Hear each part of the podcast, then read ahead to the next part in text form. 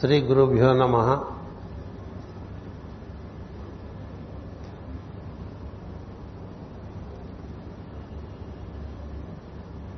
జగద్గురు పీఠం భాగ్యనగరం బృందం.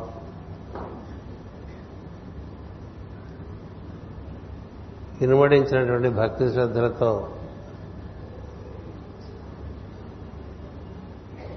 నిర్వర్తిస్తున్నటువంటి ఈ గురు పూజా మహోత్సవములకు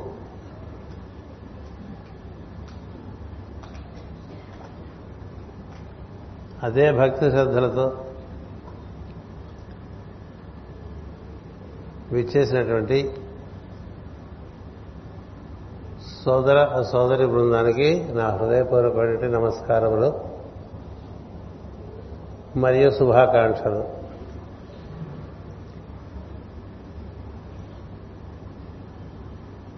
వికారనామ సంవత్సర ఆషాఢ శుద్ధ పౌర్ణమి. గురు పౌర్ణమిగా మనం పురుషులు అందించినటువంటి సాంప్రదాయాన్ని ప్రకారం అనాది కాలంగా నిర్వర్తించుకుంటూ వస్తూ ఉన్నాం. సద్గురు సమారాధనము సమాశ్రయణము.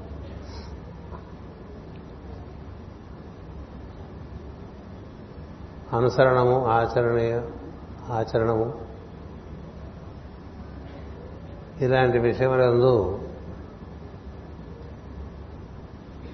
లోపల జీవునికి ఆసక్తి ఉండటం చేత ఇలాంటి కార్యక్రమాల్లో పాల్గొనాలి అని అనిపిస్తూ ఉంటుంది.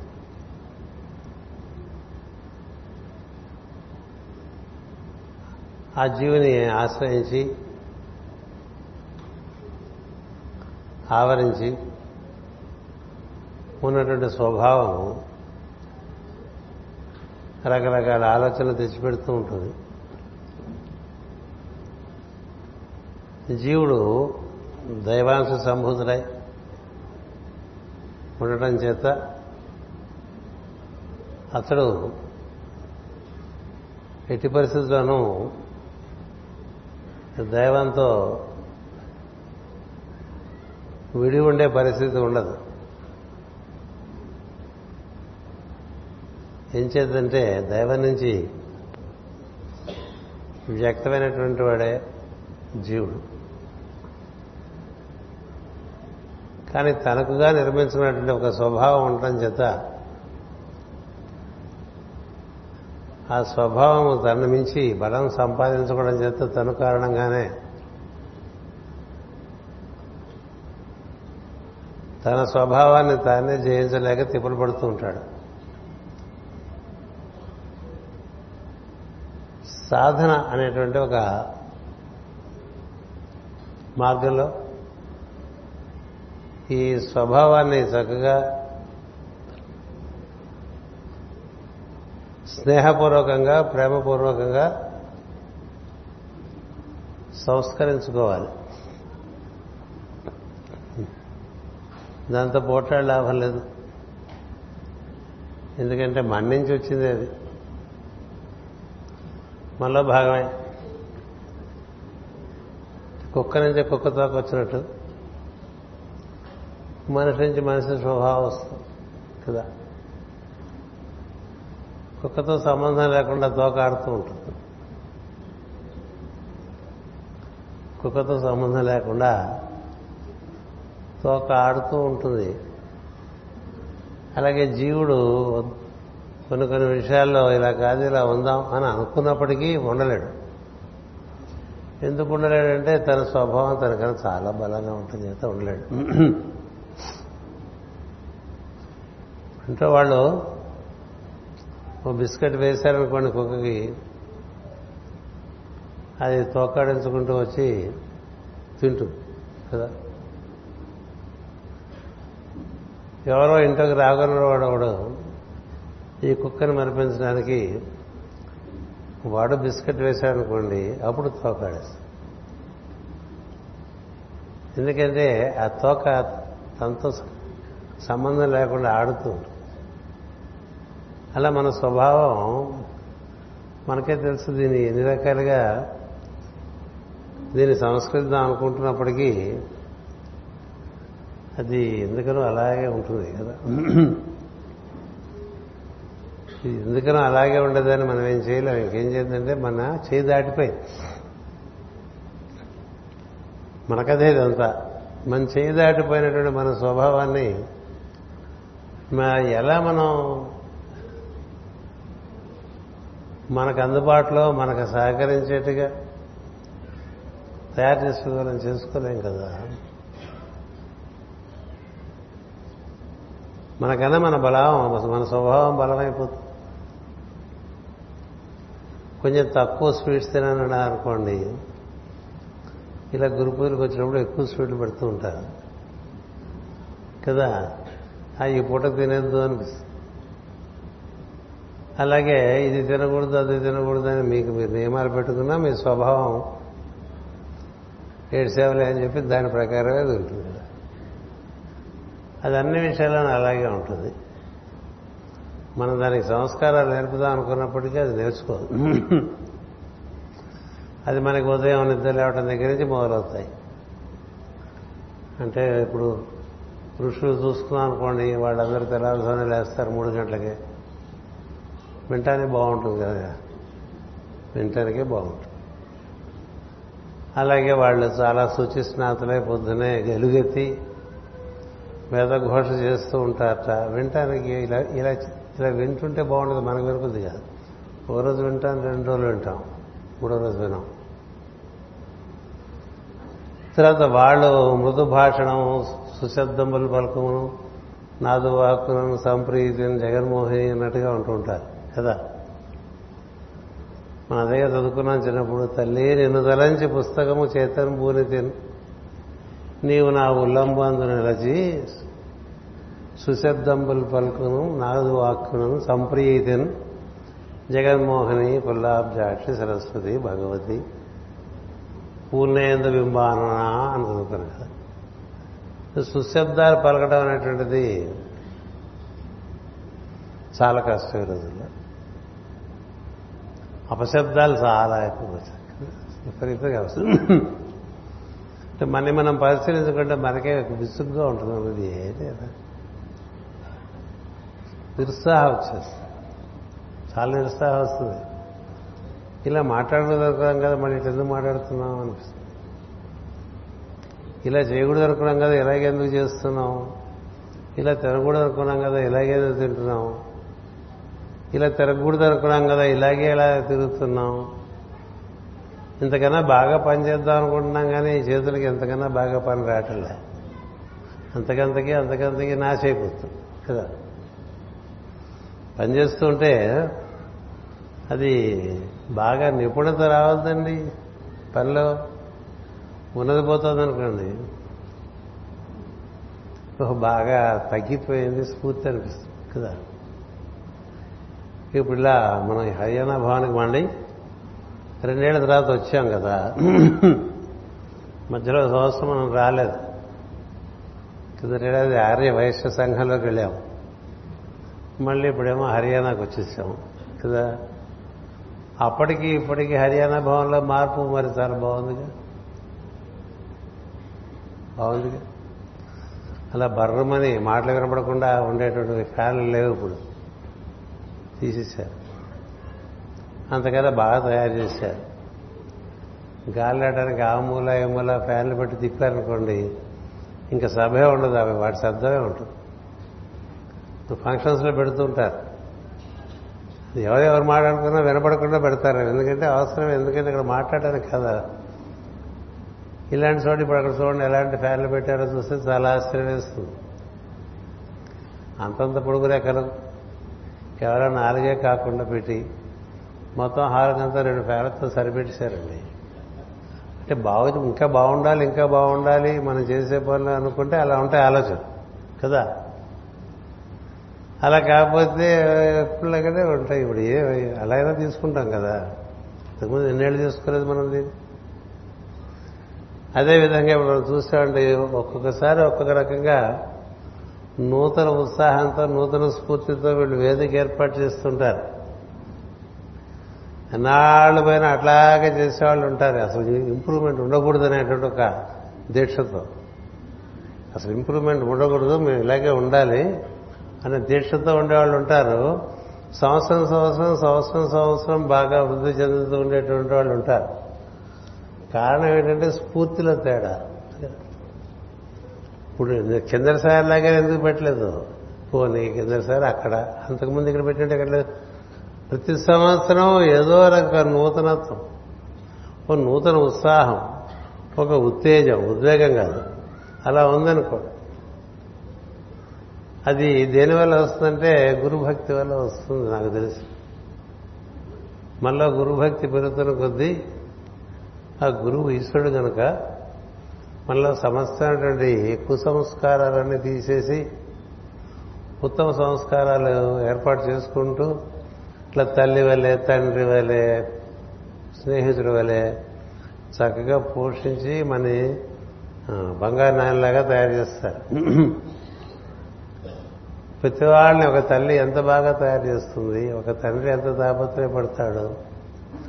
అలా తల్లి వల్లే తండ్రి వల్లే గురువు వల్లే స్నేహితుడి వల్లే అన్ని రకాలుగా మనకి ఉన్న స్థితి నుంచి ఉత్తమమైనటువంటి స్థితిలోకి తీసుకెళ్ళేటువంటి వాడు మన స్వభావాన్ని అధిగమించి మన చేత మనకి బలం కల్పించి మన స్వభావం యొక్క తీర్థనలు తీర్చిదిద్దేటువంటి వాడు సద్గురు ఒకడే.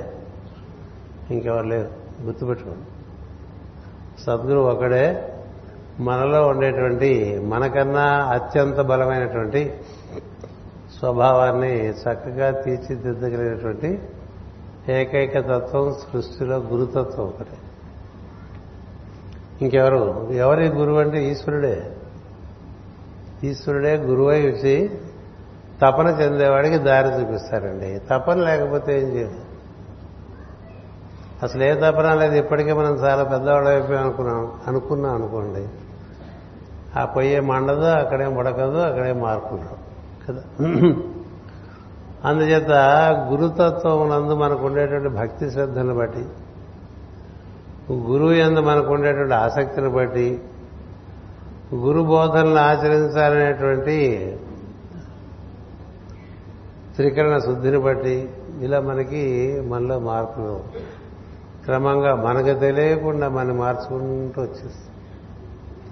మనకి మన గురించి తెలియకుండానే మన అంతకన్నా ఉత్తమమైనటువంటి స్థితిలోకి తీసుకెళ్తున్నటువంటి వాడు గురువు అక్కడే. మనకిగా మనం అలా చేసుకోలేం. చేసుకోలేం. దానికే భాగవతంలో మొట్టమొదట్లోనే ఈ గురుతత్వం యొక్క విశిష్టతను తెలియజేయడానికే చెప్తారు. ఒక కొండ చిలువ చేత బాగా చుట్టబడినటువంటి ఒక మనిషి మరొక కొండ చిలువ చేత చుట్టబడుతున్నటువంటి మరొక మనిషికి సహాయం చేయగలడా అని అడుగుతాడు తండ్రి కొండ చిలువ చేత చుట్టబడ్డాడు అనుకోండి ఈ లోపల ఇంకో కొండ చిలువ వచ్చి పిల్లవాడిని చుట్టేస్తుంది అనుకోండి ఆరాట పడతాడు అయ్యో పిల్లవాడిని మరొక కొండ చిలువ చుట్టేస్తుంది నేను పోయినా పర్వాలేదు వాడిని ఎట్లా రక్షించాలని అనుకున్నా ఏం చేయలేడు. ఏం చేయగలడు? అంటే ఒక స్వభావము చేతల దానికి లోబడిపోయి జీవించేటువంటి వాడు ఇంకొక స్వభావమునకు లోపడిన జీవుడికి ఏం చేయలేడు. ఏం చేయలేడు. స్వభావాన్ని అధిష్ఠించి జీవుడుగా అజీశ్వరునితో అనుసంధానం కలిగినటువంటి వాడు సద్గురు. సద్గురు ఏమిటంటే జీవేశ్వర అనుసంధానం చాలా పరిపూర్ణంగా కలిగినటువంటి వాడు. ఎప్పుడు కూడా ఈశ్వరునితో కూడే ఉంటాడు. అలా ఈశ్వరునితో ఎప్పుడు కూడి ఉండటం చేత ఈశ్వరుని బలం తన ఎప్పుడు లభ్యమే ఉండటం చేత తన స్వభావంలో కూడా ఆ తత్వమే దిగిపోతుంది. ఏది? ఈశ్వర ఈశ్వరుని యొక్క తత్వం జీవుడిలోకి జీవుడు అదే ఈశ్వర తత్వం ఈ జీవుడు స్వభావంలోకి దిగిపోతుంది. అలా దిగిపోతే అది ఆ జీవనం దివ్య జీవనంగా మారుతుంది లేకపోతే దివ్య జీవనంగా మారదు. డివైన్ లైఫ్ సొసైటీ అని పెట్టుకున్నాం కదా మనం. డివైన్ లైఫ్ సొసైటీ యొక్క ముఖ్య ఉద్దేశం ఏంటంటే మనలోని ఈశ్వరుడు మనలో జీవుడితో కలిసి మనలోని స్వభావాన్ని కూడా దివ్యంగా అంటే వైభవపేతంగా దాన్ని తయారు చేసుకోవటం అనేటువంటిది అందులో ఉన్నటువంటి ఆశయం. ఏ సద్గురువు యొక్క కార్యక్రమమైనా అదే. మళ్ళా ముగ్గురు ఉన్నారు అది మనందరికీ తెలిసిన విషయమే. పురుషోత్తముడుగా ఈశ్వరుడు ఉన్నాడు అక్షర పురుషుడిగా మనం ఉన్నాం క్షర పురుషుడిగా మన స్వభావం ఉంది. మన స్వభావం ఎప్పుడు మారుతూనే ఉంటుంది. మనం మారని వాళ్ళం. అందుకనే మనకి వయసు వస్తున్నా వయసు వస్తుంది అనిపించదు. వయసు వస్తున్నా వయసు వస్తుంది అనిపించదుగా? ఎవరో పెద్ద ఆయన వస్తారు ఎనభై ఏళ్ళు ఉంటాయి ఆయనకి నిలబడితే తూలుతోందండి అంటే మరి తూలుతుంది. తూలదా? ఎనిమిదేళ్ళ వాళ్ళలాగా నిలబడగలవా? నిలబడలేవు కదా తూలుతూ ఉంటుంది. "ఆ, ఇది తూలుతోందని తెలుసుకోవాలి. అది నువ్వు కాదు. అది నువ్వు కాదు. ఇప్పుడు తూలుతుంది రేపొద్దున రాలుతుంది కూడా అని తెలియదు. ఏం చేత ఈ మారిపోయేది ఇది ఎన్నేళ్ళు ఉంటుంది ఇది? ఇప్పుడు ఇరవై ఏళ్ళ క్రితం చేసినట్టుగా ఇప్పుడు చేయగలమా? చేయలేము. పదేళ్ళ క్రితం చేసినప్పుడు ఇప్పుడు చేయగలమా? చేయలేము. అంచేత ఈ మారేది ఒకటి ఉంది మనలో. మారని వాళ్ళ ఇద్దరం ఉన్నాం. ఎవరు? ఈశ్వరుడు జీవుడు. జీవుడు ఎప్పుడు స్థితప్రజ్ఞ అవుతారంటే ఈశ్వరుడితో ఎప్పుడు కూడి ఉంటేనే స్థితప్రజ్ఞ అవుతాడు స్వభావంతో కూడితే బాగా ఆడించేస్తుంది స్వభావం. రకరకాలుగా రకరకాలుగా రకరకాలుగా ఆడించేస్తుంటాడు. ఆడించేస్తే ఇప్పుడు తొందరగా అలసిపోతుంటాడు. చూడండి అరవై ఏళ్ళు వచ్చిన ముప్పై ఏళ్ళలాగా ఉండేవాళ్ళు ఉంటారు. ముప్పై ఏళ్ళకి అరవై ఏళ్ళు ఫేసులు పెట్టి తిరిగే వాళ్ళు ఉంటారు. కదా? ఏం చేత? స్వభావం యొక్క ఆట అలా ఉంది వాళ్ళ మీద. కదా? వయసు తక్కువ కానీ చాలా ముసలిగా కనిపిస్తూ ఉంటాడు. మాటలు అలాగే ఉంటాయి చేతులు అలాగే ఉంటాయి. అంతా స్లో అన్నీ మర్చిపోతూ ఉంటాడు. వాడు ఏమైపోయినట్టండి డెబ్బై ఏళ్ళ వాడు కూడా ఉంటాడు అక్కడే. అబ్బో పంచకళ్యాణలాగా ఇంకా పనులు చేసుకుంటాడు. దీన్ని బట్టి. స్వభావమే కదా తేడా. అంచేత ఈ స్వభావం ఇలా తిమింగలం చేత చుట్టపడే స్వభావం కలిగిన మనం ఏం చేయాలంటే ఈ తిమింగలం చేత చుట్టబడని వాడి వెంట పడాలండి. వాడు ఎక్కడ ఉంటాడో మనకు తెలియదు కాబట్టి మనం మనలో ఉండే ఈశ్వరుడు ప్రార్థన చేస్తుంటే వాడు మన దగ్గరికి వస్తాడు. అది గురువే శిష్యుడు వెతుక్కుడు వస్తాడంటే అర్థం ఏంటంటే మన గురించి మనం బాగా ఇంకా తపన చెంది ఇంతకన్నా నేను I must be much better in every dimension of my life అనుకోవాలి నా మాటలో కానీ నా చేతిలో కానీ నా యొక్క సమర్థతలో కానీ ఇంతకన్నా నేను బాగుండాలి. ఎంత బాగుండాలంటే నేను ఈశ్వరుని యొక్క కుమారుణ్ణి కాబట్టి ఈశ్వరుడు వల్లే అమితమైనటువంటి సంకల్పము అమితమైనటువంటి జ్ఞానము అమితమైనటువంటి కార్యదీక్ష నాకు ఉండాలి కదా తండ్రి. ఆ తండ్రికి పుట్టిన కొడుకు అలాగే ఉండాలి కదా. ఇంకో రకంగా ఉండకూడదు కదా. అనే భావన ఎంత తపన నీలో ఉంటే దానికి ఆ తపనను అనుసరించి సద్గురు దగ్గర వస్తాడు. లేకపోతే అక్కడే ఉంటాడు ఆ వీధిలోనే ఉంటాడు లేకపోతే ఆ ఇంట్లోనే పక్క వాటలో ఉంటాడు నీకే ఉంటదు. నీ తపన బట్టి అంటుతాడు సద్గురు. ఎందుకంటే అతను అగ్ని స్వరూపుడు అతను అగ్ని జ్యోతుడని కూడా మనం చెప్పుకున్నాం. ఇది ఈ రుక్మిణి కళ్యాణం చెప్పుకున్న సందర్భంలో కదా?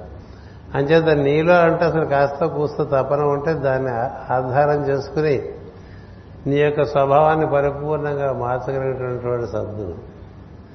అందుచేత అతడు ఏం చేస్తాడు? ఒక విధానం ఇస్తాడు జీవితానికి మనం నిర్వర్తించగలిగినదే ఇస్తాడు. నిర్వర్తించలేనిదే ఇవ్వడు. నిర్వర్తించలేనిది ఇస్తే నిర్వర్తించలేం కాబట్టి నిర్వర్తించగలిగినదే ఇస్తాడు. ఆ నిర్వర్తించగలిగినది ప్రాథమికమైనటువంటి ఒక సూత్రం ఇచ్చి కొన్ని నియమాలు కూడా ఇలా ఇలా ఉండి త్వరగా నువ్వు నిర్వర్తించాల్సిన విషయముల ఎందు నీకు సిద్ధి కలుగుతుంది నేను పైపెట్టిన చూస్తూ ఉంటాను అని చెప్తాను అలా మనకి ఒక సద్గురువు లభించడం అనేటువంటిది చాలా పెద్ద అదృష్టం. ఏం సందేహం లేదు. ఏం చేద్దంటే సద్గురువే లభించకపోతే ఇంత వాంగ్మయం ఉన్నా మనకిగా మనం త్వరితగతిని మార్పు చెందలేం. దాన్ని చెప్ప అది చెప్పడానికే భాగవంతుల్లో మనకి మొట్టమొదటిగా నారద మహర్షి తన యొక్క పూర్వకల్పంలో మొట్టమొదటిగా తాను పొందినటువంటి స్ఫూర్తి కూర్చిన కథ చెప్పాడు. అది ఈ జన్మ సంబంధించిన విషయం కాదు ఈ సృష్టికి సంబంధించిన విషయం కూడా కాదు. పూర్వకల్పంలో అంటే ఈ ఈ కల్పంలో ఆయన రావటం రావటమే బ్రహ్మ మానసపుత్రుడుగా జ్ఞానానికి ప్రతీకగా సృష్టిలో పద్నాలుగు లోకాల్లోనూ జ్ఞానం పంచగలిగినటువంటి ఒక మహాపురుషుడుగా ఆయన వచ్చాడు ఈ ఈ సృష్టిలో. అంతకు ముందు కల్పంలో ఎంత గొప్ప విషయం అండి? అంతకు ముందు కల్పంలో తన మొట్టమొదట ఎలాంటి స్ఫూర్తి పొందటం వల్ల తాను ఈ విధంగా ఒక జ్ఞాని ఒక యోగి ఒక వైరాగి ఒక మహాభక్తుడు అయ్యాడో తన కథ తనే చెప్తాడు ఎవరికి? వేదవ్యాసుడికి చెప్తాడు. కదా? ఏం చేయాలి చెప్తాడు? ఇదొక్కటే మార్గం ఇంకో మార్గం లేదని. ఇదొక్కటే మార్గం అని నారదుని పూర్వజన్మ వృత్తాంతం అని ఉంటుంది. పూర్వజన్మ అంటే ముందు జన్మ అని అర్థం. ముందు జన్మ అంటే ఇది ఈ దాని ముందు జన్మ కూడా ముందు జన్మే దాని ముందు జన్మ కూడా ముందు జన్మే దాని ముందు జన్మ కూడా ముందు జన్మే. కానీ ఇక్కడ పూర్వజన్మ అంటే ప్రతివాడు నిజంగా ఎప్పుడు జన్మించినట్లంటే వెలుగులో పుడితే జన్మించినట్టు వెలుగులో పుట్టినంత కాలం జన్మించినట్టు కాదు. మన date of birth date of birth కాదు మనందరం డేట్స్ ఆఫ్ బర్త్ ప్రకారం ఏదో పుట్టినరోజు చేసుకుంటూ ఉంటాం కదా. ఏం చేద్దంటే ఏదో మన గురించినటువంటి ప్రేమాభిమానం మనకు ఉండటం చేత. కానీ అసలు నిజంగా డేట్ ఆఫ్ బర్త్ అంటే ఏంటంటే when you are spiritually awakened your spiritual awakenment is your date of birth ఇతరములు కాదు. అందుకని ప్రతి జీవికి ఈ సృష్టిలో దిగి వచ్చి పరిణామం చెందుతున్న వాడికి ఏదో ఒక సందర్భంలో ది ఆ టచ్ ఆ డివైన్ టచ్ అండి ఆ దివ్య స్పర్శ. ఇంకా అక్కడి నుంచి ఏం జరుగుతుందంటే తర్వాత జన్మల్లో తనకెవరో తనకు గుర్తుంటాడు. మాకు అప్పుడే డివైన్ టచ్ అయిపోయింది అని మీరు అనుకుంటే మీకు ఏం జరగాలంటే ఇక్కడి నుంచి అన్ని జన్మలు రాబోయేవన్నీ గుర్తుండాలి. నాకు ఇదివరకే డివైన్ టచ్ వచ్చేసింది నేను కారణ జన్మడని ఎవరైనా అనుకుంటూ ఉంటే వాళ్ళకి కనీసం గత మూడు జన్మలో ఏడు జన్మలో తెలుసుండాలి వాళ్ళ గురించి. తెలుసుండి ఆ తేదీ ఉంటుందే అది పుట్టినరోజు. మిగతా పుట్టినరోజులు పుట్టినరోజులు కావు. ఇప్పుడు మామూలుగా ఇప్పుడు ఇలా ఫంక్షన్కి వస్తే మగవాళ్ళ సంగతి ఎట్లా ఉన్నా ఆడవాళ్ళు చక్కగా కొత్త చీరలు కట్టుకుంటారు. కదా? మగవాళ్ళకి కొంత వైరాగ్యం కొంత సంసారం అన్నీ కలిసి కలగా పలకంగా ఉంటుంది. ఏ విషయంలోనూ క్లియర్గా ఉండదు కదా? ఎట్లా ఉంటే ఏం లేదు. అక్కలేని వైరాగ్యం అవసరం లేనప్పుడు ఉంటుంది కావాల్సినప్పుడు ఉంటుంది. వాళ్ళకి ఆ బాధ లేదు. ఎప్పుడు రాగంలోనే ఉంటారు కాబట్టి గురు పూర్ణిమ కాబట్టి కొత్త ప- కట్టుకుంటేనే బాగుంటుంది అనుకుంటారు. సరే ఏదేమైనప్పటికీ ఇలా ఇప్పుడు మనం కొత్త బట్ట కట్టుకోవటం లాంటిది ఎన్నిసార్లు చేశామండి? ఎన్నిసార్లు చేశాం? అసలు మొట్టమొదటి కొత్త బట్ట ఎప్పుడు కట్టుకున్నా? మొట్టమొదటి కొత్త బట్ట కట్టుకోవడం అంటే మొట్టమొదట తన యొక్క దివ్యత్వం తనకి తెలిసేటువంటి స్ఫూర్తి రావడం భక్తరాజు మహారాజు గారని ఒక ఆయన మహాత్ముడు ఉండేవారు. ఆయన పుట్టింది జూలైలో. కానీ ఆయన ఎప్పుడు కూడా ఆయన బర్త్డే నైన్త్ ఫిబ్రవరి చేసుకునేవారు. Ninth February. ఎందుకని నైన్త్ ఫిబ్రవరి చేసుకునేవారంటే ఆ రోజు నేను నిజంగా పుట్టారు ఇంకెన్ని జన్మలు పోయినా నైన్త్ ఫిబ్రవరి ఆయన పుట్టినరోజు అని గుర్తుంటుంది. ఎందుకని ఆ రోజున వారి గురువు గారి దగ్గర నుంచి ఆయన స్పర్శ లభిస్తే మూడు రోజులు అలా సమాధి స్థితిలో ఉండిపోయాడు. ఉండిపోయి తన యొక్క పూర్వాపరాలన్నీ కూడా గుర్తుకొచ్చినాయి. ఇంకా అక్కడి నుంచి తాను వే- వెలుగులో పుట్టడం చేత అప్పటి నుంచి ఆయన తొమ్మిది తొమ్మిది ఫిబ్రవరి నా పుట్టినరోజుని చేసుకున్నాడు. అలాగే మనకి స్పిరిచువల్ బర్త్డే ఒకటి ఉంటుంది. ఎప్పుడు? If you're really spiritually bar if it is happened in the earlier life itself you're called a కారణ జన్మ నేను కారణ జన్మని మనమే అనుకుంటే కుదరదు. ఏం చేద్దంటే ఎప్పుడైంది నీకు? ఏ జన్మలో అయింది? అప్పటి నుంచి ఇప్పటివరకు ఏం చేస్తున్నా? తెలియలేదు. పోనీ ఇప్పుడైందా? ఎందుకు వచ్చిన కబుర్లు మనవి? అంచేత నారద మహర్షి గురించి తెలిస్తే ఏమవుతుంటే చాలా ఆశ్చర్యం. ఇది ఎక్కడండి ఇది కింద జన్మలో కింద శతాబ్దంలో ఇక్కడ పుట్టాట అంతకుముందు శతాబ్దంలో అక్కడ పుట్టాట అంతకుముందు శతాబ్దంలో అక్కడ పుట్టాట అని చెప్పడానికి ఇప్పటికి ఎన్ని మహాయుగాలైనాయి? ఇది ఎన్నో కలియుగం. ఊరికే పంచాంగ శ్రవణం నాడే వింటాం కదా మళ్ళీ మనం మర్చిపోతాం కదా. ఇది ఇరవై ఏడో ఇరవై ఎనిమిదో కలియుగం అంటే ఇప్పుడు ఇరవై ఏడు మహాయుగాలు అయిపోయినాయి కదా. మరి ఎన్ని యుగాల కన్నా ముందు ఉండేటువంటి సృష్టిలో ఫలానా టైంలో ఫలానా చోట నాకు ఈ విధంగా సద్గురువుల యొక్క సమాశ్రయణంలో నా జీవితం తెల్లారింది అని చెప్పాడు ఆయన. అంతేగా? ఎందుకని? ఆయన ఈ సద్గురువులు గోష్ఠి చేస్తుంటే చిన్నపిల్లవాడుగా అలా మూల నిలబడి పగలు రాత్రి అనుకుంటే అలా వింటూ ఉండేవాడు. మనకి సద్గురువులు గోష్ఠి అంతే మనం ఎంతసేపు చేస్తాం? మన గోష్ఠి?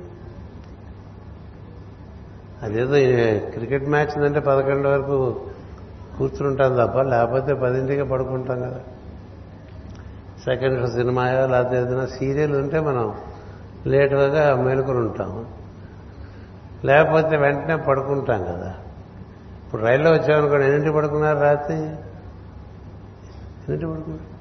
అంతే కదా మనం మామూలుగా నిద్రపోయే టైం ఉంటుంది కదా. ఈ సద్గురువులకి చాతుర్మాస దీక్షని ఒక గృహస్థ ఇంటికి వచ్చారు వాళ్ళు. మీకు అందరికీ భాగవతం అందరి దగ్గర ఉంది. చాలామంది చదువుకున్నారు. ఏం సందేహం లేదు. అంచేత వాళ్ళు చాతుర్మాస దీక్షని ఈ తత్వ విచారం అట్లా పగలు రాత్రి చేస్తూనే ఉంటారండి. తత్వ విచారం అంటే ఏ తత్వం అయితే సృష్టిని ఈ విధంగా రకరకాలుగా నిర్మాణం చేసి నడిపిస్తుందో ఎలా జీవుని ఉద్ధరించుకుంటూ వెళ్తుందో మాట్లాడుకుంటూ ఉంటారు. దానికి అంతు పొంతు లేదు. ఎంతసేపైనా చేసుకో. ఇస్తుండే ఆయన నిలబడి వింటున్నాడండి ఏడేళ్ళ కుర్రాడు. వింటుంటే వీళ్ళు గమనించారు. రోజు వింటున్నాడు. రోజు. మంచినీళ్ళకి వెళ్ళలేదు ఆహారానికి వెళ్ళలేదు. ఆపది ఆకలి తప్పులు లేవు. అంటే ఎంత ఆసక్తి ఆ జీవుడికి లోపల ఉందండి. పైగా ఎవరు? సత్కుల సంజాతుడా? అంటే ఒక సుక్షత్రియుడు కుమారుడా? ఒక సుబ్రాహ్మణుడు కుమారుడా? కాదు. ఇంట్లో పని మనిషి కొడుకు. మన దృష్టిలో వాళ్ళు ఏమీ కాదు కదా. కాదు. చూశారు వాళ్ళు. ఇది ఎంత అద్భుతమైన విషయం.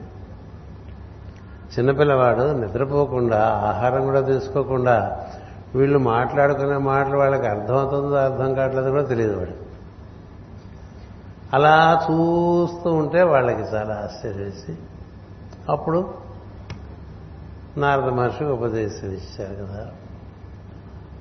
ఒక ఉపదేశం చాలా త్వరితగతిన పూర్తి చేసుకుంటే రెండో ఉపదేశం ఇచ్చారు. ఇది మా సమక్షంలోనే నిర్వర్తించుకో అని చెప్పారు.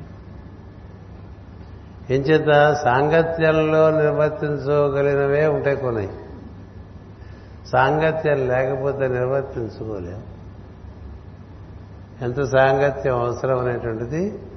సాంగత్యము భౌతికము కావచ్చు సాంగత్యము మానసికము కావచ్చు. ఎప్పుడూ సద్గురు యొక్క భావన మన లోపల ఉందనుకో. ఎప్పుడు సద్గురు యొక్క భావన మన లోపల అలా ఉంటే ఏం జరుగుతుంది? సాన్నిధ్యం లభిస్తూ ఉంటుంది. లభిస్తే ఏం జరుగుతుంది? తదనుకున్నటువంటి రసాయనం మనలో ఏర్పడుతూ ఉంటుంది. మనకి రకరకమైనటువంటి విషయమై ఉండేటువంటి అంత ఆసక్తి సద్గురువు కూర్చిన భావన కూర్చి ఉండదు. అంటే మనకి సరిగ్గా మంచి కార్యక్రమం ఏదైనా ఉందనుకోండి సాయంత్రం ఆరు గంటలకి. లేకపోతే తొమ్మిది గంటలకి ఏదో ప్రేయర్ పెట్టుకున్నాం అనుకోండి పూర్ణిమ ధ్యానం ధనిష్ట ధ్యానం అని. ఆ టైంకి ఏదో మంచి మనం ఒక సినిమాలో ఉండొచ్చు టీవీ షోలో ఉండొచ్చు లేకపోతే ఒక క్రికెట్ మ్యాచ్ చూడొచ్చు. ఇవాళైతే వింబుల్డన్ మ్యాచ్ ఉంది కదా ఫైనల్స్ ఉంటాయి కదా. అలాగే క్రికెట్ వరల్డ్ కప్ ఫైనల్ ఉంది ఇవాళ. ఇవాళ నుంచి గురు పూజ ఏంటండి రేపటి నుంచి పెట్టుకోవాలి కదా మామూలుగా. కదా? ఎల్లుండి కదా పౌర్ణమి ఏం తర్జెంట్ అనిపిస్తుంది. ఎంచేత అది ఎలా అనిపిస్తుంది? అది ఎలా మనకి ఇలా చాలా ఉంటాయి. ఏవో ఒకటి ఉంటాయి. ఏవి లేకపోతే సినిమా ఒకటి ఉంటుంది. ఇవాళ సినిమాకి వెళ్తున్నాం అనిపిస్తుంది. ఏదైనప్పటికీ ప్రధానమైనటువంటి అంశం ఎవరి జీవితంలో సద్గురువై ఉంటాడో వాళ్ళలో జరిగేటువంటి మార్పు అది ఏదో మనకి అప్పుడప్పుడు వాడుకునే విషయంగా పెట్టుకుంటే మన వ్యక్తిగతంగా మనకు ఉండేటువంటి కార్యక్రమాలు వ్యక్తిగతంగా మనకు ఉండేటువంటి విషయాలు అవి ప్రధానమయ్యి ఏదో ఇది కూడా ఉంటే మంచిది ఎందుకైనా మంచిది అది కూడా జేబులో వేసుకుందాం ఉంటారు అంతేగా? వాడెవడో తిరుపతి వెళ్తే స్వామికి రాసిన చందనం అనేది ఇచ్చాడనుకోండి అది జాగ్రత్తగా జేబులో పెట్టుకుంటావు కదా. ఇంటికి వెళ్ళి మర్చిపోతా ఆ బట్టలు ఇప్పేస్తావు అది అక్కడ వెళ్ళిపోతుంది. మర్నాడు పెట్టడానికి ఇది ఉండదు. అదే నీకు దాని ఏదో శ్రద్ధ దానికి అది పూర్తిగా అయిపోయేంత వరకు ఆ బొట్టు పెట్టుకోవటం వరకన్నా ఇవ్వటం. ప్రసాదం ఎవరన్నా ఇచ్చారనుకోండి అది నువ్వు తింటామో ఇంకోళ్ళకి పెట్టడమోగా ఉంటుంది. అసలు ప్రసాదం అయితే అందరికి పెట్టడం మర్చిపోతాం. కదా. సరే తామే తింటే మర్చిపోయిన వాడు కూడా ఉంటారు అంచేత ఇవన్నీ శ్రద్ధ బట్టి ఉంటాయి. అందువల్ల ఈ కుర్రవాడికి ఎంత శ్రద్ధ అంటే నాలుగు నెలల్లోనే అతని ఎందు శ్రద్ధ అతనికి సిద్ధికి దారి చేస్తుంది. అందుచేత కేవలం ఒక దాసీపుత్రుడు అయినా తాను ఆ సద్గురువుల యొక్క సాంగత్యంలో నేను ఆ విధంగా మార్పు చెందాను. వేదవ్యాస మహర్షి మహాభారతం రాసినప్పుడు కానీ మరొకటి మరొకటి మరొకటి భాగవతం తప్ప మిగతా రాసినప్పుడు కానీ అంతగా గురు ప్రశంస ఎక్కడ కనపడదు. నీ గురు ప్రశంస తగ్గింది అందుకనే నీకు ఆనందం లేదు అని. గురు సాన్నిధ్యం తగ్గింది జ్ఞానం పెరిగి అదొకటి ఉంటుంది. మనకు జ్ఞానం పెరిగితే కొంత మరపు వచ్చేస్తుంటాడు గురువు. లేదా జీవితంలో అన్ని మనకి విజయవంతంగా జరుగుతుంటే మరపు వచ్చేస్తాడు గురువు. మొట్టమొదటి మర్చిపోయేది గురువునే. మొట్టమొదటి మర్చిపోయేది గురువుని. ఏం చేద్దంటే మన గురువు గారి కన్నా మన గురించిన భావం చాలా ఎక్కువగా ఉంటుంది. అహంభావం ఉంటుంది సార్. అది చాలా ఎక్కువగా ఉంటుంది. బృహస్పతి సలహా సంపత్తి మేరకి రాక్షసులు జయించినటువంటి ఇంద్రుడు ఆ విజయం చాలా అత్యద్భుతం అవడం వల్ల సెలబ్రేషన్స్ పెట్టారు. సెలబ్రేషన్ సభకి ఇంద్రుడిని పోగొట్టడానికి అనమాట ఆ సభ. ఇంద్రుడిని పోగొట్టడానికి సభ పెడితే ఆ ఇంద్రుడు ఆ సభలో బాగా పొగడ్తలకు లోనైపోయి ఎదురుగుండా గురుగారు వస్తే లేటుగా వచ్చాడు గురుగారు మంచిది ఏది? ఇంత నా నా అంతటి వాడికి సభ జరుగుతుంటే నా అంతటి వాడికి సభ జరుగుతుంటే లేటుగా వస్తాడు నా గురుగారు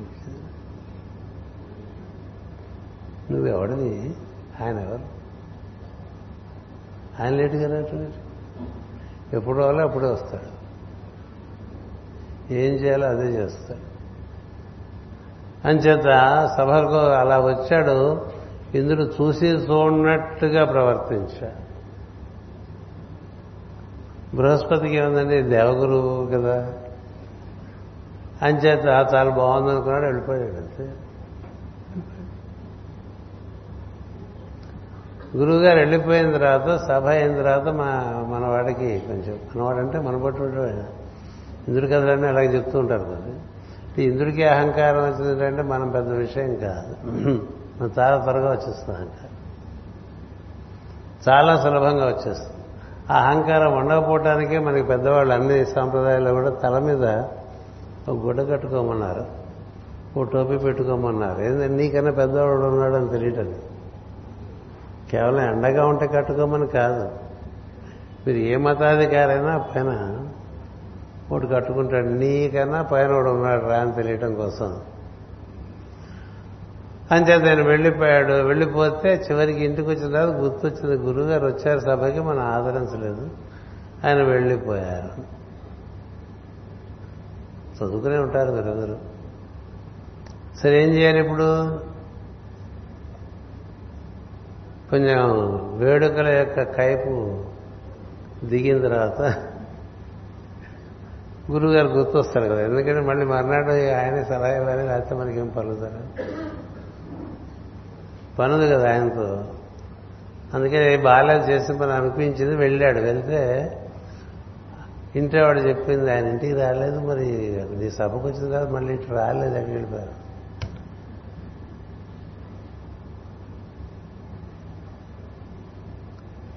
మరి ఇంద్రుడు కదండి బోడు మంది దిక్పాలకులు ఉన్నారు ఆయనకి. అందరూ ఆయన కొలీగ్సే కదా. ఈ నాయకుడు అనుకుంటాడు కానీ వాళ్ళు ఎవరు అనుకోరు. ఎందుకంటే తప్పులు చేసేది ఈయన ఎక్కువ ఈ నాయకుడు ఎట్లా అవుతాడు? ఇప్పుడు వాయువు అగ్ని యముడు కుబేరుడు నిరుద్ధి వీళ్ళెవరు తప్పులు చేయరు కదా. వరుణుడు మిత్రుడు తప్పులు వాళ్ళు చేసేట్టుగా మన పురాణంలో కనిపించదు వీళ్ళు ఈయన ఎక్కువ చేస్తుంటాడు. ఈయన కొంచెం క్లోజ్గా ఉండే వాయువు అగ్ని కూడా అప్పుడప్పుడు పొరపాట్లు వేసుకుని లంపలేసుకుంటుంటాడు పొరపాట్లు చేసి. అందుకని వెతకండ్రా అని పంపించాడు. పంపిస్తే కనపడతాడండి. వీళ్ళందరికీ గురువు కదా. దేవగురువు అంటే వీళ్ళందరికీ గురువు. ఎవరికి కనపడ్డా ఎవరికి కనపడ్డాడు కనపడకపోతే సరే ఇప్పుడు ఈ గురువు గారు దొరకట్లేదు మనకి మన గురువు అవసరం ఉంది కదా?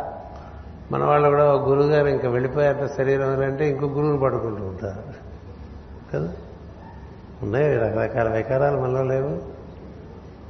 అంటే ఇది లేరు కదండి అందుకని ఇప్పుడు అక్కడికి వెళ్తున్నామండి అంట. ఆయన లేరు కదండి ఇంకో చోటుకి వెళ్తున్నామండి అంటారు.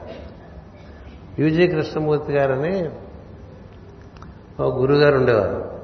ఉప్పులపాటి గోపాలకృష్ణమూర్తి గారు ఆయన పేరు. ఆయన మహాజ్ఞాని సందేహం లేదు. ఇంత అంత జ్ఞాని కాదు నిప్పే. ఆయన దగ్గరికి మాట్లాడుతూ ఏదో వెళ్ళి నాలుగైదు సార్లు కలిసి అదృష్టం దొరికింది. ఒకసారి మాట్లాడుతూ the widows of JK J Krishnamurti come to me అన్నాడు ఆయన.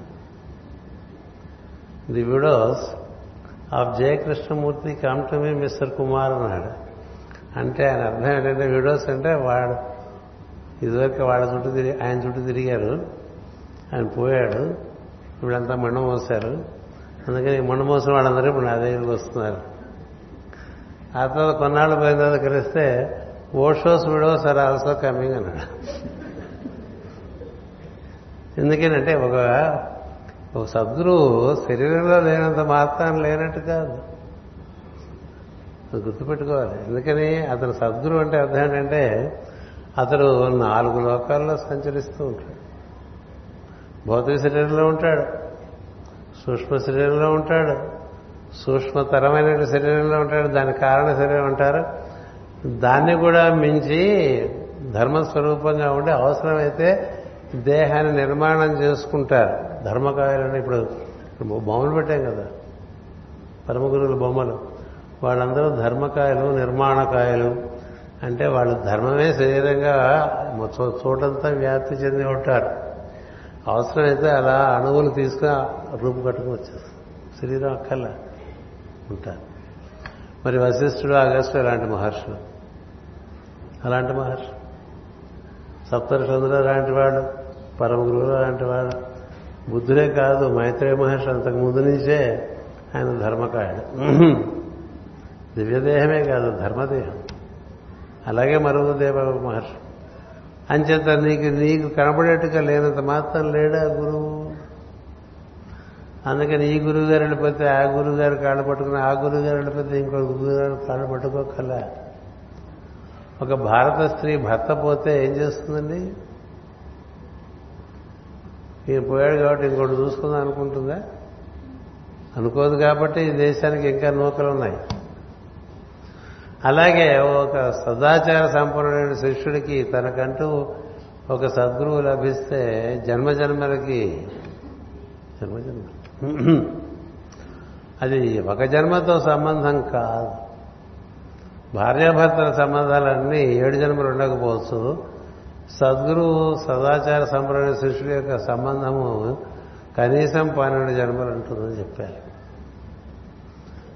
అందుచేత గురువుగారు లేకపోతే లేనట్టు ఉంటే ఉన్నట్టు కాదు.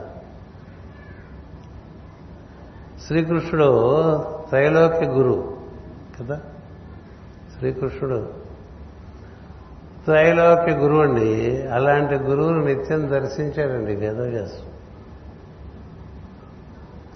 భారతంలో ఆయన సరిగ్గా దర్శనం చేసి రాయలేదు. అందుకని నువ్వు గురుస్మరణ తగ్గింది. ఊరికేవో ధర్మాలు చెప్పావు. ఎవడికి కావాలి రాసిన ధర్మాలు ఎవడికి అక్కర్లేదు. ఇది కదా ఆ పద్యం మనందరికీ తెలుసు. దీనివల్ల తెలుసు అంటే మాస్టర్ గారు వాళ్ళు తెలుసు. లేకపోతే మనం ఆ పద్యం చదువుకునే వాళ్ళం కదా ఏదో ఎవరి జరించు ఇలాంటి నాలుగు పద్యాలు నేర్చుకుని మాకు భాగవతం తెలుసు కదా అనుకునేవాళ్ళం. అందుచేత ఆయన చెప్పాడు ధర్మములు ప్రపంచించిన మెచ్చునే విష్ణు కథలన్నగాక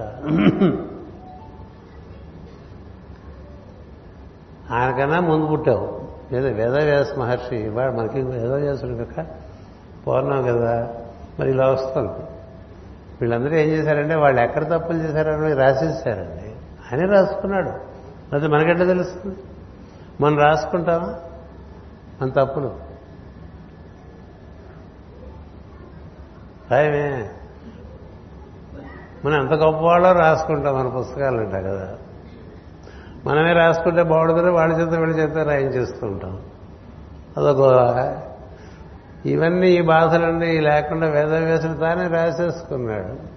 బుద్ధి వచ్చింది ఇలా బుద్ధి వచ్చింది నాకని. నాకు ఇలా బుద్ధి వచ్చింది వచ్చి చెప్తే కానీ నాకు తగలేదని చెప్పి. అప్పటి నుంచి విష్ణుపురం చూశాడు అంతా చూస్తే విశ్వం విశ్వమంతా వ్యాప్తి చెందినటువంటి వాడు విష్ణు. అదే శ్రీకృష్ణుడు అని తెలిసింది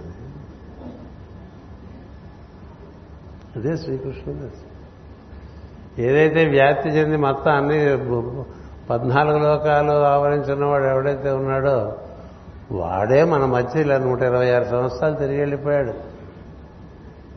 మనకు తెలియదా ఎలా ఉంటుంది? ఎప్పుడు తెలిసింది నారద వచ్చి చూపించాడు. నీకు బాగా పెరిగిందిరా. జ్ఞానం ఎక్కువైపోయి కనబట్టం మానేస్తున్నట్టు. కనబట్టం అప్పుడు కదా చూస్తాడు. అప్పుడు ఆ చూపు వేరు అంతకుముందు చూపు వేరు. అప్పుడు చూసిన చూపు భాగవతంలో కనిపిస్తుంది. కృష్ణుడు ఎలా యుద్ధం అంతా కృష్ణుడే చేశాడని చెప్తాడు భాగవతం అంతకుముందు అర్జునుడి యొక్క విలువిలు విలువిద్యాను భీముడి యొక్క గదాయుద్ధం అందరి యొక్క అలాగే జరాసంధుడి వధ ఇటువంటివన్నీ కూడా వాళ్ళేదో వాళ్ళకు ఉన్నటువంటి శక్తి సామర్థ్యాలతో బ్రహ్మాండంగా నిర్వర్తించేశారన్నట్టుగా కనిపిస్తూ ఉంటుంది. మహాభారతం చదువుకుంటే భాగవతం చదువుకుంటే వీళ్ళందరిలోకే శ్రీకృష్ణు యొక్క తత్వం ప్రవేశించడం చేతనే వాళ్ళు ఆ దుష్ట సంహారం చేయగలిగారని చూస్తారు అంతేకాదు మహాయుద్ధం అంతా కూడా కురుక్షేత్రంలో ఆయన కర్ణులతో ఎదుటి ఎదురుగా ఉండే సైన్యాలన్నింటినీ కూడా లోపలికి జీవులందరినీ కూడా లోపలికి లాగేసుకుంటే ఊరికే ఈ తోలు తిత్తులు కొట్టుకున్నారు అర్జునుడు భీముడు అని రాశారు. కదా? అంత తేడా. అదే అది రాసింది ఆయన ఇది రాసింది ఆయన. ఎక్కడ తేడా? తేడా ఎక్కడ ఉందంటే గురుభక్తిలో తేడా గురుభక్తులు వచ్చాడు అంచేత అప్పుడు ఆయనకి పరిపూర్ణ ఆనందం కలిగింది. పరిపూర్ణ ఆనందం. ఇక్కడ ఇంద్రుడు ఏం చేశాడు? వెతికాడు వెతికాడు వెతికాడు వెతికాడు వెతికాడు. సరే ఈ బృహస్పతి లేడో నిర్ణయం చేసుకున్నాడండి. లేకపోతే? ఎవడో లేకపోవటం ఉండదు. భగవద్గీతలో మనందరం కూడా ఎప్పుడు ఉంటామని చెప్పారు కేవలం దేవుడే కాస్తామండి. జీవులందరూ కూడా ఎప్పుడూ ఉంటారు. ఇందులో ఎవడు పోడు ఎక్కడికి చెప్పారు ఎవడు రాడు కొత్త ఎవడు పోడు కొత్తగా ఎవడు రాడని చెప్పారు. అంత పాత వాళ్ళే. చొక్కాలాగులు మాసకు వచ్చేసినట్టుగా వచ్చేస్తూ ఉంటాం. ఈ భూమి పుట్టినప్పటి నుంచి ఉన్నాం. ఈ భూమి పుట్టకముందు ఇంకో భూమి మీద కూడా మనమే ఉన్నాం. ఇప్పుడు ఉంటాం ఇంకా ముందు కూడా ఉంటాం. ఎందుకంటే మనం ఇట్లాగే ఉంటాం నిర్ణయం చేసుకున్నాం కాబట్టి. అంచేది ఎప్పటికీ ఉంటూనే ఉంటాం మనం. అంచేది లేకపోవటం ఏంటి? పోనీ ఏదో సామాన్యంగా ఇప్పుడు మా కుక్క ఏదైనా మీ ఇంట్లో కుక్క ఉండాలి కదంటే పోయిందంటే పోయిందంటే మీ ఇంట్లోంచి పోయింది తప్ప ఉంటుంది అది. కుక్కలా ఉంటుందా? నీకు తెలియదు కుక్కలా ఉండొచ్చు బలిలా ఉండొచ్చు మనిషి అయిపోవచ్చు మీ ఇంట్లోనే పుట్టచ్చు ఏమైనా కావచ్చు. అది రుణానుబంధం బట్టి ఉంటాయి ఇవన్నీ కదా? అంతకుముందు మీరు పెంచిన కుక్క ఈ రోజున మీ ఇంట్లో కొడుకులో పుట్టి ఉండొచ్చు ఏముంది? చెప్పలేము. చెప్పలేము. ఎందుకంటే అన్ని రుణానుబంధాలే. అది ఎవరు చూడగలరు? ఈ తోలుతెత్తి దాటి చూడగలిగిన వాడు చూడగలడు. తోలుతెత్తి దాటి చూడగలిగిన వాడు ఒకడే. సద్గురు వాడికి నాలుగు లోకాలను. చతుర్వర్గ ఫలం జ్ఞానం అంటూ ఉంటాం కదా. కాలావస్థ చతుర్యుగ చతుర్వర్ణమయోలోక తత్సర్వం చతుర్ముఖాత్. సో మొత్తం మన కథంతా ఈ తరంలో ఇప్పుడే దీంతోనే మొదలైందండి. విషయం పాతదైనా మేడం లావెట్స్కి సీక్రెట్ డాక్టర్లో మొట్టమొదటి చూపించింది నాలుగు స్థితుల్లో ఉంది అంతా ఇది చూడు ముందని నేర్పారు ఆవిడకి. కూర్చోబెట్టి. ఈ కనపడుతున్నది ఒకటే సత్యం కాదు ఈ కనపడుతున్న దాని వెనకాల మూడు ఉన్నాయని. అందుకని ఆ బొమ్మ వేసి కూర్చుంటాం మేము ప్రతి చోట. ఇది ఇటుందో ఇటుందో. ఓంకారానికి ఇటు పెట్టారనుకుంటా. పర్ఫెక్షన్ సింబల్ అంటూ ఉంటాం. ఏమిటి పర్ఫెక్షను? అట్లా నీ నాలుగు స్థితులు నువ్వు తెలిస్తే నువ్వు పర్ఫెక్ట్. నేను చాలా పర్ఫెక్ట్ అని మనం అనుకుంటే ఏం తెలియకుండా. అదేంటి పరా పశ్చంతి మధ్యమ వైఖరి స్థితులు అవి? పరా పశ్చంతి మధ్యమ వైఖరి స్థితులు నీ గురించి. అంటే నువ్వు పరతత్వంగా ఎలా ఉన్నావు? నీలో ఆ పరతత్వం ఈశ్వరుడిగా ఎలా ఉంది? ఆ ఈశ్వరుడి నుంచి నువ్వు జీవుడిగా ఎలా ఉన్నావు? నీ స్వభావం ఎలా ఉంది? నాలుగు ఉన్నాయి. నాలుగు మనం నలుగురం కలిసి నడుస్తూ ఉంటాం. నీ శరీరమే నువ్వు అనుకుంటావు కదా? ప్రతివాడు వాడి శరీరమే వాడు అనుకుంటాడు అదే సమస్య. కానీ రామాయణంలో నలుగురు రావాళ్ళని చెప్పాడు. నలుగురు.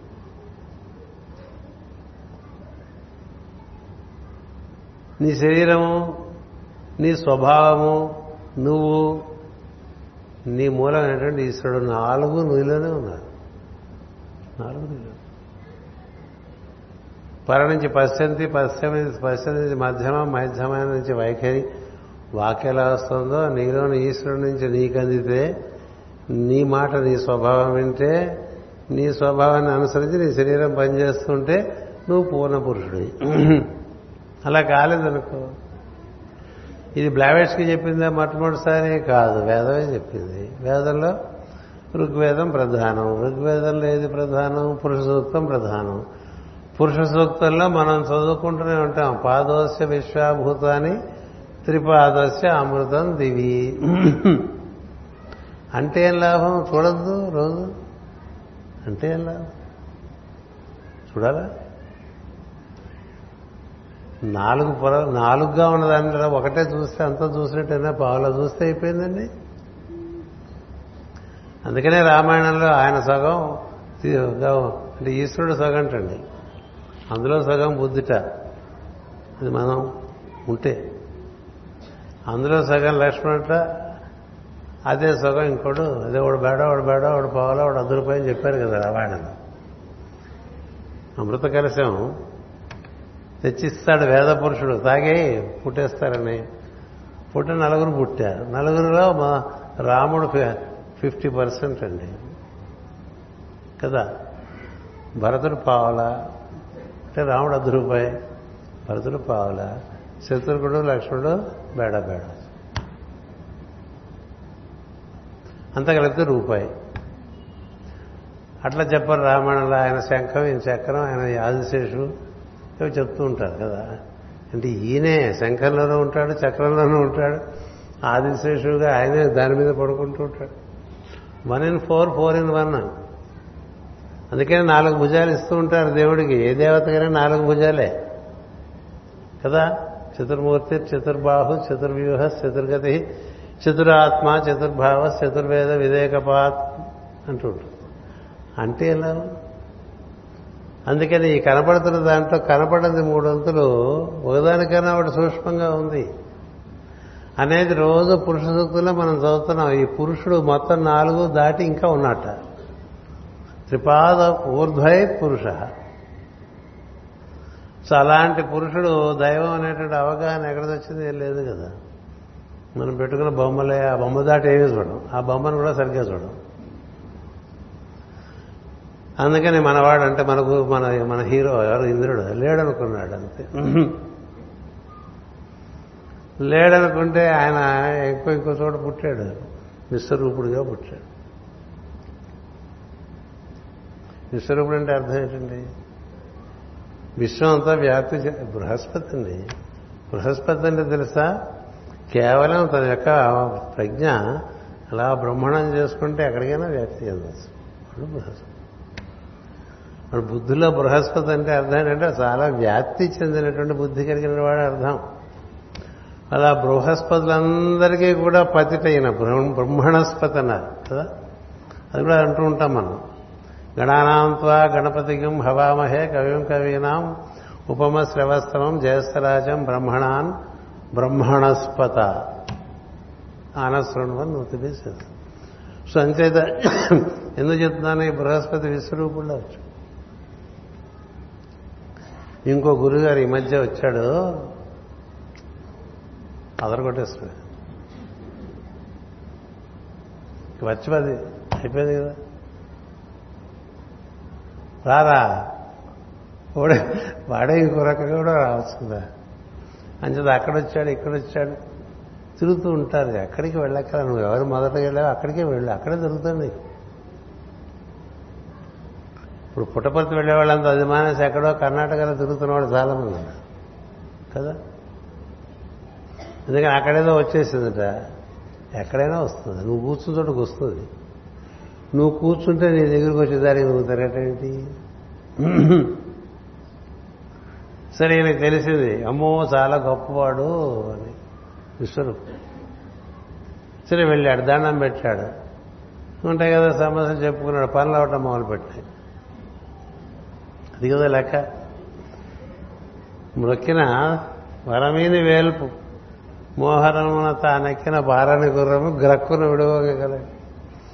అని చెప్తే ఈ సత్య సాయిబాబా కాదండి ఈ షిర్డీ సాయిబాబా షిర్డి పోతేనే బెస్ట్ అంటుంటాడు ఇంకోడు. అది అది అది అది ఒరిజినల్ట ఏమిటి ఒరిజినల్ అది ఒరిజినల్ ఇది డూప్లికేటా కాదే. ఒకటే రకరకాలుగా ఉంటుంది. అంచేత వెళ్తే సరే ఈయన వెళ్ళటం మొదలుపెట్టాడు. అలవాటు దారి అలవాటు చేస్తున్నాడు గురుగారు ఆశ్రమానికి వెళ్తుంటే ఓ రోజు ఈయన ఇంద్రుడు వెళ్తుంటే అటు నుంచి కొంతమంది మనుషులు వస్తున్నారు.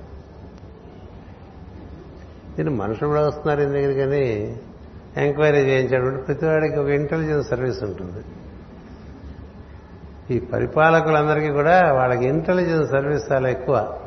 అంటే వాళ్ళ సంగతి వాళ్ళగా ఎంత దరిద్రంగా ఉన్నా పక్కవాడు ఏం చేస్తున్నాడు వాడికి కావాలి. అంచేత కనుక్కున్నాడు కనుక్కుంటే ఇట్లా చాలా మంది మానవులు చాలా ఏళ్ళ నుంచి వస్తున్నారట దగ్గరికి. అమ్మా ఈయన కేవలం ఎక్స్క్లూజివ్ ఫర్ దేవాస్ కాదు. మన గురువుగారు ఆయన. మా బ్రాహ్మణులకి గురువు అని కొంతమంది ఉంటారు కదా? ఉంటారు? అని బ్రాహ్మణులకేనండి ఆయన మిగతా వాళ్ళంత పట్టించకూడదు అట్లాగే రాజులకు ఒక గురువు వాళ్ళు రాజులే అక్కడ చేరుతూ ఉంటారు బ్రాహ్మలే చేరుతూ ఉంటారు. అట్లా ఎవరు గురువులు వాళ్ళకు ఉన్నారు రెండు మూడు మంది ఉన్నారు ఈ లోకంలో. సో ఆ లోకం ఏమైంది? ఆయన మూడు లోకాల్లోనూ గురువే. అందుకని ఈ దేవేంద్రుడు అయితే ఈ దేవతలకే గురువు అనుకున్నాడు. ముందు కాదు మానవులకు కూడా గురువు అని తెలుసు. పోన్లే మానవులు దేవేంద్రుడే అనుకున్నాడు. ఇంకొన్నాళ్ళు పోయేసరికి మళ్ళీ వెళ్ళేసరికి రాక్షసులు వస్తున్నారు అక్కడ నుంచి. అంటే మనకి మన అగేస్ట్ పార్టీ ఉంటారు కదా. మన అగెస్ట్ పార్టీ వాళ్ళు కూడా అక్కడికి వెళ్తున్నారండి. అంటే అక్కడికి కాంగ్రెస్ వెళ్ళి అక్కడికే బీజేపీ వెళ్ళి అక్కడికి తెలుగుదేశం వెళ్ళి అక్కడికే వైఎస్ఆర్ కాంగ్రెస్ వెళ్ళినట్టుగా అనమాట ఎలా ఉంటుంది? అంటే వీళ్ళ ఎవరంటే ఇంట్రెస్ట్ ఈ గురువు గారికి అనుకుంటుంది రాక్షసులు కూడా వెళ్తున్నారు అసలు కూడా వెళ్తారనేసరికి అసలు.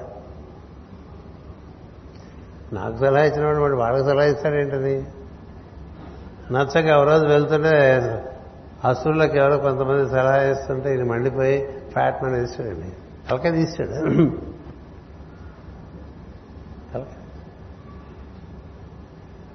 ఏది గురు గృహత్య పాతకం అనమాట సరే తీసేస్తే తీసే తీసేసి వదిలేస్తారండి వీడిని ఆయనే అక్కడి నుంచే ఇంకోటి పుట్టుకొస్తాడు. అందుకని ఇంద్రుడికి నేర్పాలి కదా. అదే వృత్రాసుడు కదా. వృత్రాసుడు ఎందుకని నువ్వు నీ పరిమితమైన బుద్ధితో చూడక సద్గురువు నీ పరిమితమైన బుద్ధితో సద్గురువుని చూడక నీ ఊహకు అందనటువంటి వాడు సద్గురువు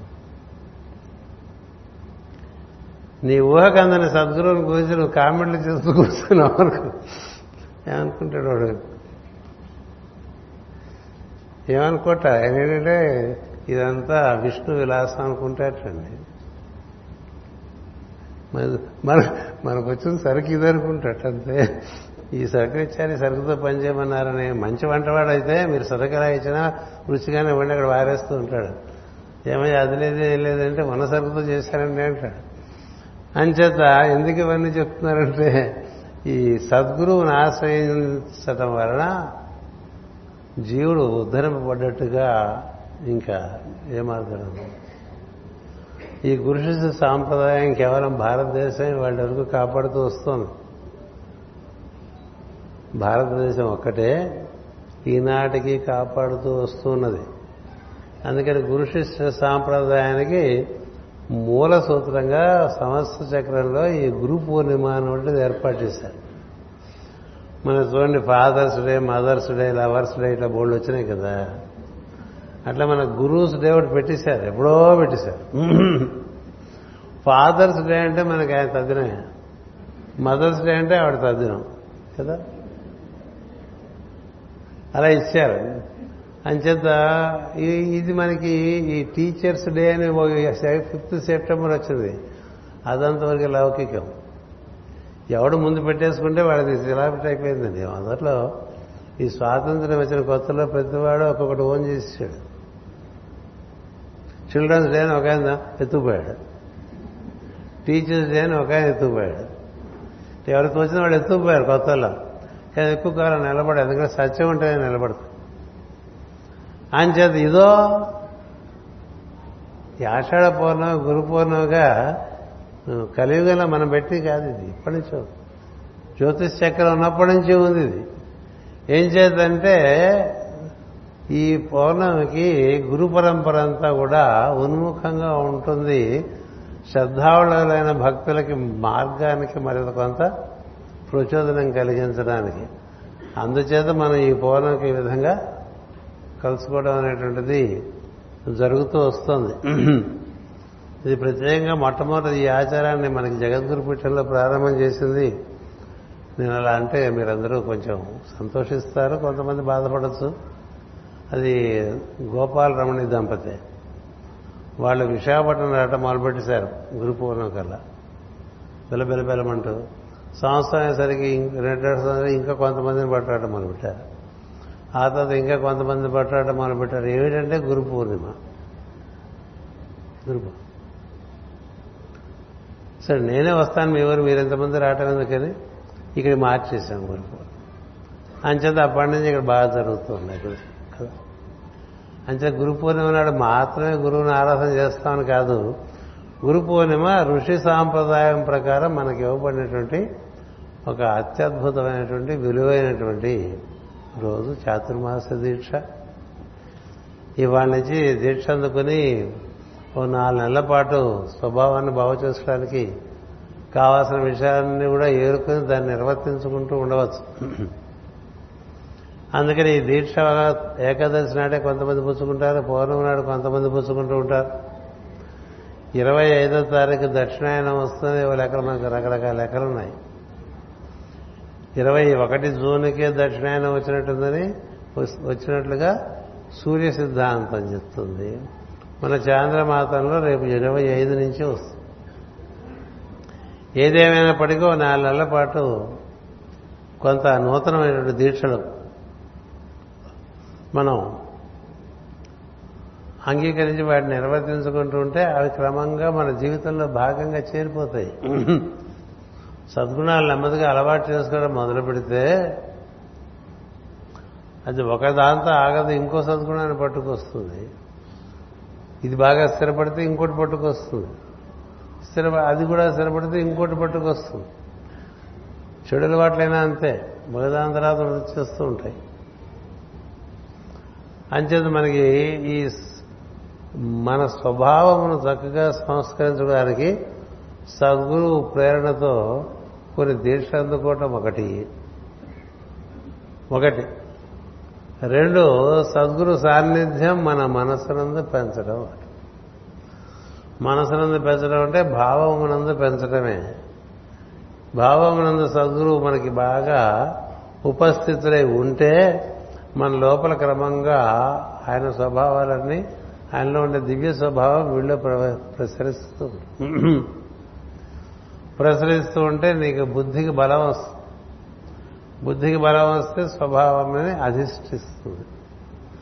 అందుచేత మనం ఈ కార్యక్రమాన్ని ఈ విధంగా నిర్వర్తించుకుని ఒక ప్రయత్నంలో ఈ మూడు రోజులు ఇక్కడ త్రిరాత్రం. మనకి ఈ సంవత్సరం ప్రత్యేకించి పౌర్ణమి నాడు రాత్రి చంద్రగ్రహణం కూడా ఉంది. కదా? ఉంటే ఉండండి నిద్రలో వస్తే నిద్రలో వెళ్ళిపోతుంది. మనం అలాగే ఇందులోనే ఉంటాం కాబట్టి ఈ భావనలోనే ఈ భావన పెంచుకోండి బాగా. అది ఎంత పెంచుకుంటే అంత మనకి వృద్ధి చెందుతుంది. ఎంచేతంటే ఇన్నాళ్ళు పిలవలేదు ఇవాళ పిలిచడానికి నిలిగేటటువంటిది కాదు గురుతత్వం ఇంకో దేవత ఇంకో దేవత అయితే కొన్నాళ్ళు పెట్టి చేస్తారు. ఆ గురువు అతను చాలా కరుణామయుడు కృపాసింధు కదా?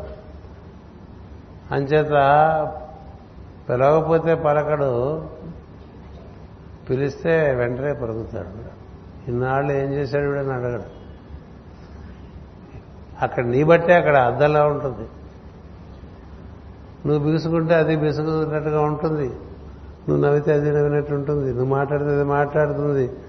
నువ్వు వెనక్కి నువ్వు వీపు చూపిస్తే అది వీపు చూపించినట్టు ఉంటుంది.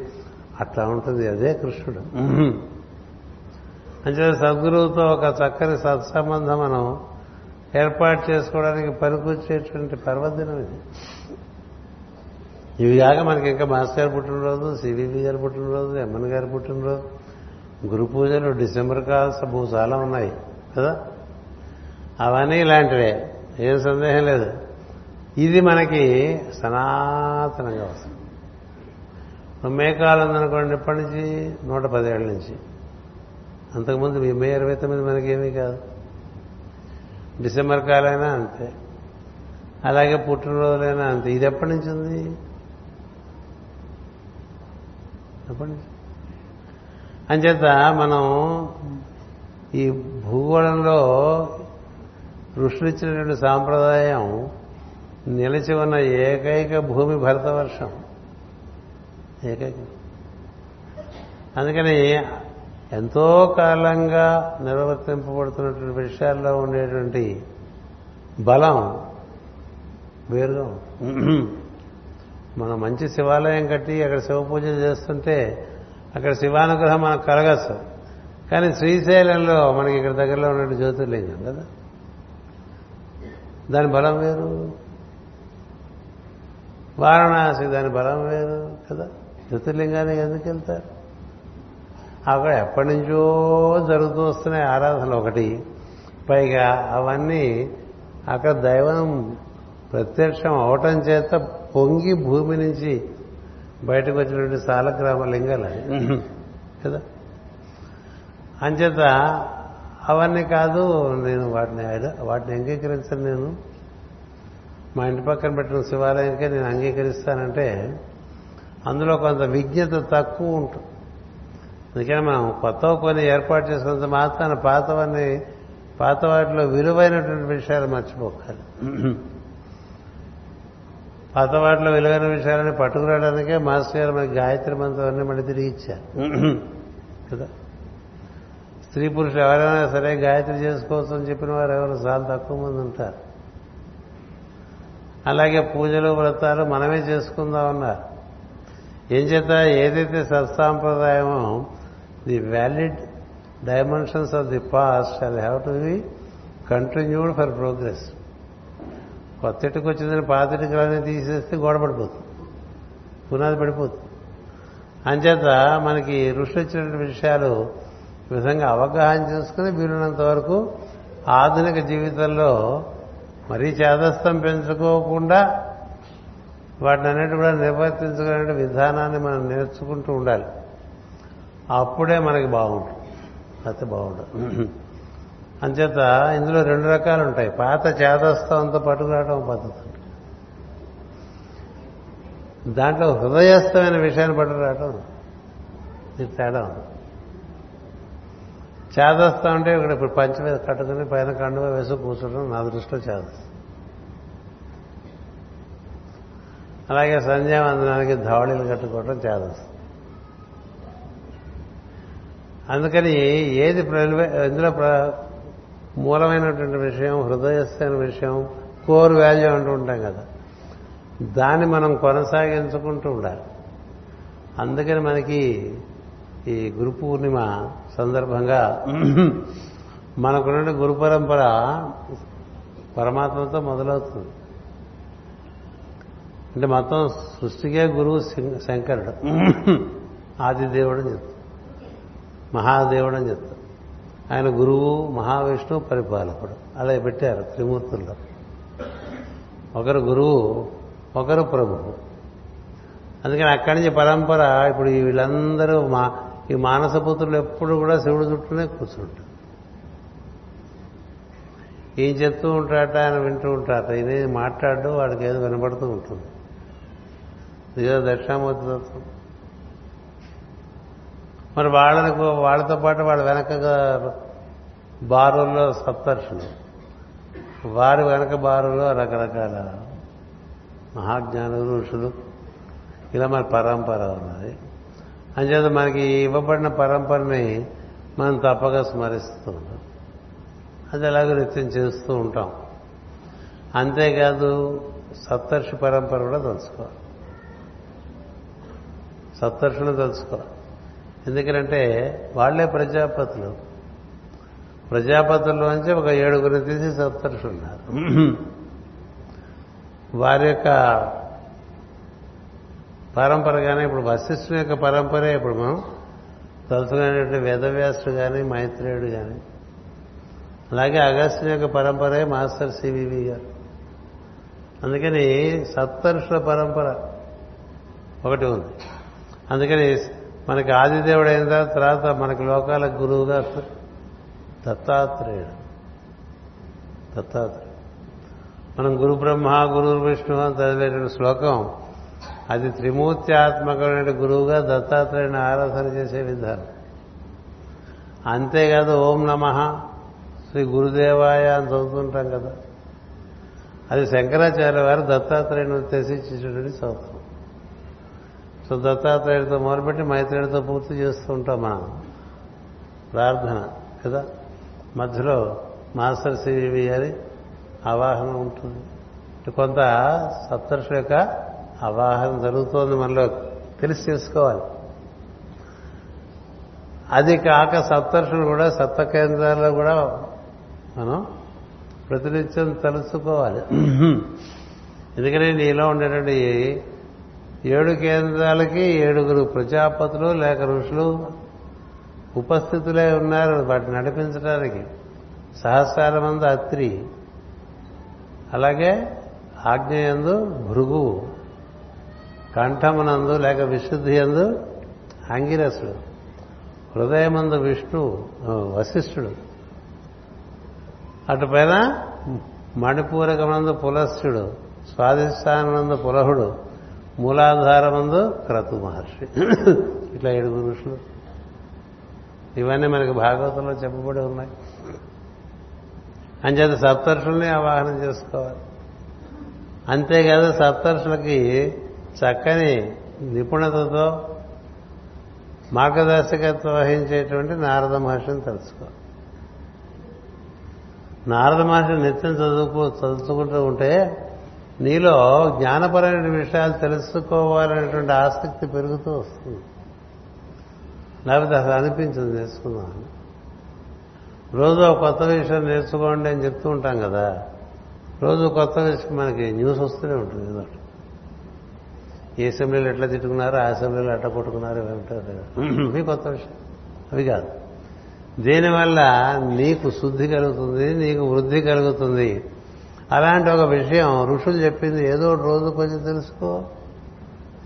ఇలా తెలుసుకోవాలి జ్ఞానపరమైన విషయాలు తెలుసుకోవాలి అనేటువంటి ఆకాంక్ష మనలో కలగటానికి నారదుడే ప్రధాన కారణం. అంచేత నారద మహర్షిని తెలుసుకోవాలి. సప్తర్షుల తర్వాత నారద మహర్షిని తెలుసుకోవాలి. నారద మహర్షిని తెలుసుకున్న తర్వాత సనక సనందనాది నలుగురు కుమారుల్ని తెలుసుకోవాలి. వీరందరూ మన శరీరంలో వ్యాప్తి చెంది ఉన్నారు. మన వాళ్ళని స్మరణ చేసినంత మాత్రం నా ప్రజ్ఞలన్నీ ఒక్కొక్కటి ఒక్కొక్కటి ప్రచోదనం జరుగుతూ ఉంటుంది. జరుగుతూ ఉంటే మనం మనం మన అస్తిత్వానికి ప్రధానమైనటువంటి కారణము మార్గదర్శకత్వం వహించేటువంటి సమస్త విషయాలు మనం మనలో గ్రహించేటువంటి అవకాశం ఏర్పడుతూ ఉంటుంది. ఏర్పడుతూ ఉంటే ఈ గోడల్లోనే మొత్తం ఖగోళం అంతా కూడా దర్శనం చేశారు ఋషులట్లా. మొత్తం బ్రహ్మాండాంతా కూడా మానవ శరీరంలో దర్శనం చేశారండి. దర్శనం చేసి తదనుకున్న అనుసంధానం ఇచ్చారు.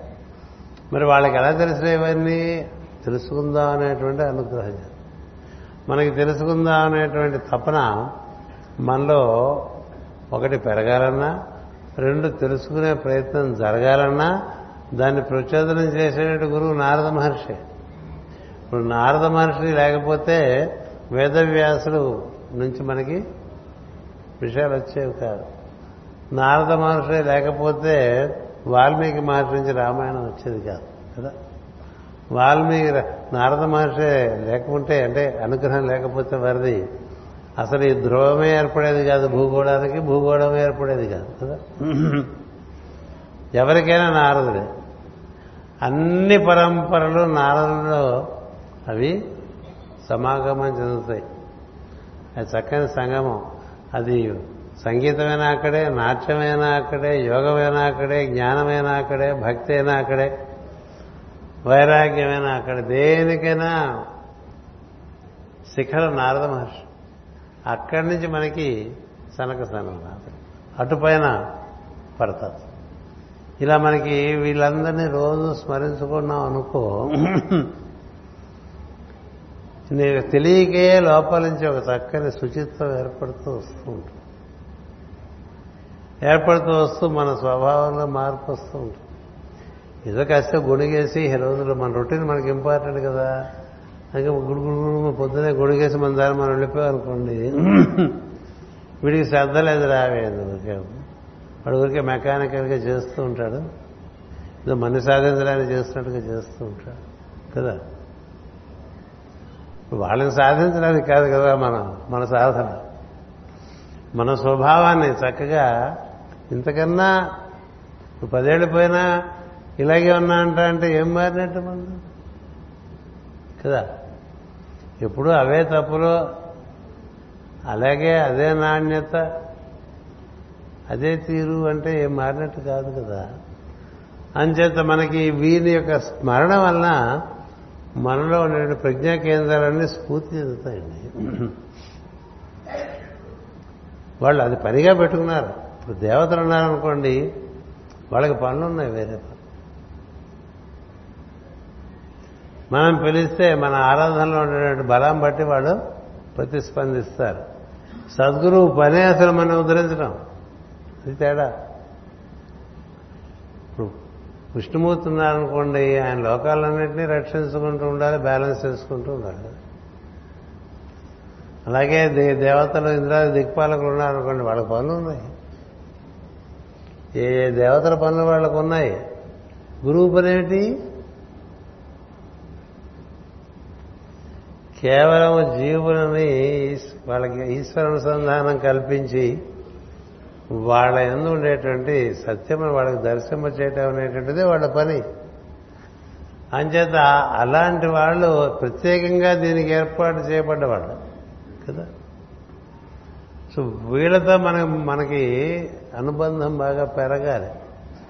పెరగాలంటే కేవలం మనం ఏదో పార్టీలాగా గురువు పెట్టేసిన అదే అంత అనుకోకూడదు. గురువు ప్రతి చిల్లర పార్టీ ఒకటి పెట్టేసుకుని దానికే సున్నా చుట్టేసుకుని ఇంక సర్కంఫరెన్స్ గీసేసి ఇంకా మిగతా అంతా ఏమీ లేదనకూడదు. ఎంత పరంపర? అందుకని మనకి గురుభ్యో నమ పరమ గురుభ్యో నమ పరమేశ్వ గురుభ్యో నమ సప్తఋషిభ్యో నమ ధ్రువాయ నమ సనకాయ నమ సనందనాయ నమ సనత్కుమారాయ నమ మైత్రేయాయ నమ సుఖాయ నమ వ్యాసాయ నమ నారదాయ నమ పరబ్రహ్మణే నమ అని ఒక ఒకటి ఇచ్చారు ఎందుచేత ఇదంతా పెద్ద పరంపర. పెద్ద పరం. అది ఈ పరంపరలో ఉండే వాళ్ళందరూ మనతో పనిచేయడానికి పెట్టుకున్నారు వాళ్ళు. మన మనకి పనిచేసి పెట్టడానికి ఒక బ్యాచ్ ఉంటే వాళ్ళని వదిలేసి ఇంకా ఇక్కడ ఇక్కడ అక్కడ ఇక్కడ. తెలివి తక్కువతనం కాదు. తెలివి తక్కువ. అందుకనే నా గురువు అధికం అన్నారు కదా? నా గురువు గురు సాక్షాత్ పరం బ్రహ్మ తస్మై శ్రీ గురవే అంతేకాదు అందరి దేవతలు గురువు గారు మాట వింటారు అదొకటి కదా? అందుకని గురువు ఈశ్వరుడితో కూడి ఉంటాడు కాబట్టి ఈశ్వరుడికి అందరూ లోబడే పనిచేస్తారు కాబట్టి ఈశ్వరుడు మనిషి గురువు. అయి ఉండటం చేత ఏ దేవత నిరాకరించడానికి వీల్లేదు. అందుకనే సద్గురువులు ఎవరెవరి వారి వారి ఇచ్చ ప్రకారం లేకపోతే వారికి ఉన్న జీవలక్షణం ప్రకారం ఒక్కొక్కరికి ఒక్కొక్క దేవతా మంత్రం ఇస్తుంటారు కదా? ఈ గణపతి మంత్రం ఇస్తారు. ఒక మంత్రం ఇస్తారు. సుబ్రహ్మణ్య స్వామి మంత్రం ఇస్తారు. అమ్మవారి మంత్రం ఇస్తారు. అవన్నీ అలా ఉండగా గురుమంత్రం. గురుమంత్రంలో అన్ని మంత్రాలు ఉండిపోయిన అందుకని గురువులు అందరి దేవతలు ఏకీభవిస్తారు అందుకని ఈ గురువు యొక్క వ్యాప్తి తెలిసి ఉండాలి. మనకి గురువు అంటే మనకు బాగా రూపమునందు బద్ధమైన వాళ్ళం కాబట్టి ఒక రూపానికి బద్ధత కలిగించేస్తాం. ఆయనకో గురువు ఉంటాడు ఆయనకో గురువు ఉంటాడు ఆయనకో గురువు ఉంటాడు ఆయనకో గురువు ఉంటాడు. అట్లా పరమశివుడు వరకు గురువులు ఉన్నారండి. కదా? అన్ని గురు పరంపరలు సప్తర్షుల నుంచే ఏర్పడ్డాయి. గుర్తుపెట్టుకోండి. అన్ని గురు పరంపరలు సప్తర్షుల నుంచే ఏర్పడ్డాయి. సప్తర్షి మండలానికి ప్రతినిధిగా మనకి వశిష్ఠ మహర్షి భూమి నడిపిస్తున్నారు. అంచేత రకరకాలుగా ఇంతమంది గురు పరంపరల్ని నీ గురువు ముఖద్వారంగా నువ్వు వాళ్ళలో ప్రవేశించవచ్చు. వారందరూ అనుగ్రహం పొందవచ్చు. అంటే నీ గురువుని మనం తక్కువ చేసినట్టు కాదు. అసలు ఆయన ముఖద్వారం. మొత్తం అంతరిక్షంలో ఒక ముఖద్వారం ఆయన ఇలా తలుపు తెరిస్తే చూసారా వెనకాల నక్షత్రాలు? గ్రహతారకలు అన్నీ ఉన్నాయి అట్లా బొమ్మ. అట్లా మొత్తం. అందుకని ఆయన సత్యస్య అపిహితం ముఖం అని చదువుతూ ఉంటాం మనం కదా? హిరణ్మయైన పాత్రేన సత్యస్య అభిముఖం. తత్వం పూషన్ అపావరణం సత్యధర్మాయ దృష్టి చదువుతుంటాం కదా? ఈశావాస్య ఉపనిషత్తులో శ్లోకం అది. అందులో నీ గురుముఖం ఒక చక్కని సూర్యబింబం లాంటిది బంగారు సూర్యబింబం లాంటిది. ఆ బింబం యొక్క మూత తెరుచుకుంటే అవతల పక్క ఉండే విశ్వాన్ని అంతా కూడా దర్శనం చేయించేటువంటి వాడు నీ గురువు. అందుకని నీ గురువు ఒక ముఖద్వారం. ఈ ద్వారం నుంచి వెళ్ళిపోవచ్చు. అట్లాగే ఇంకోళ్ళు ఇంకో ముఖద్వారం నుంచి రావచ్చు. ఈ హాల్లోకి రావాలంటే అందరూ తొలపక్క నుంచి రావట్లే? వస్తున్నారు. అంటే దశ దిశలు ఉన్నాయి. అన్ని ద్వారాలే. నువ్వు ఏ ద్వారంలోంచి వెళ్ళినా వెళ్ళటం ముఖ్యం అందులోకి. ఆ విధంగా మరి తీసుకెళ్తాడు సద్గురు. ఇప్పుడు మిగతా లోకాలన్నీ ఉన్నాయని చెప్పింది ఎవరండి? ఈ లోకాలు ఉన్నాయిరా. భూర్భువస్వ మహర్వజన తపో సత్య లోకాలు కదా. మరి లోకాలన్నీ చూపించారు. నీకు అంతకంతకి అంతకంతకి అంతకంతకి నీ ప్రజ్ఞకు వికాసం కలిగించి నిన్ను అత్యద్భుతమైన స్థితిలో ఉంచి ఈ కనపడుతుందంతా చాలా చిన్నదిగా.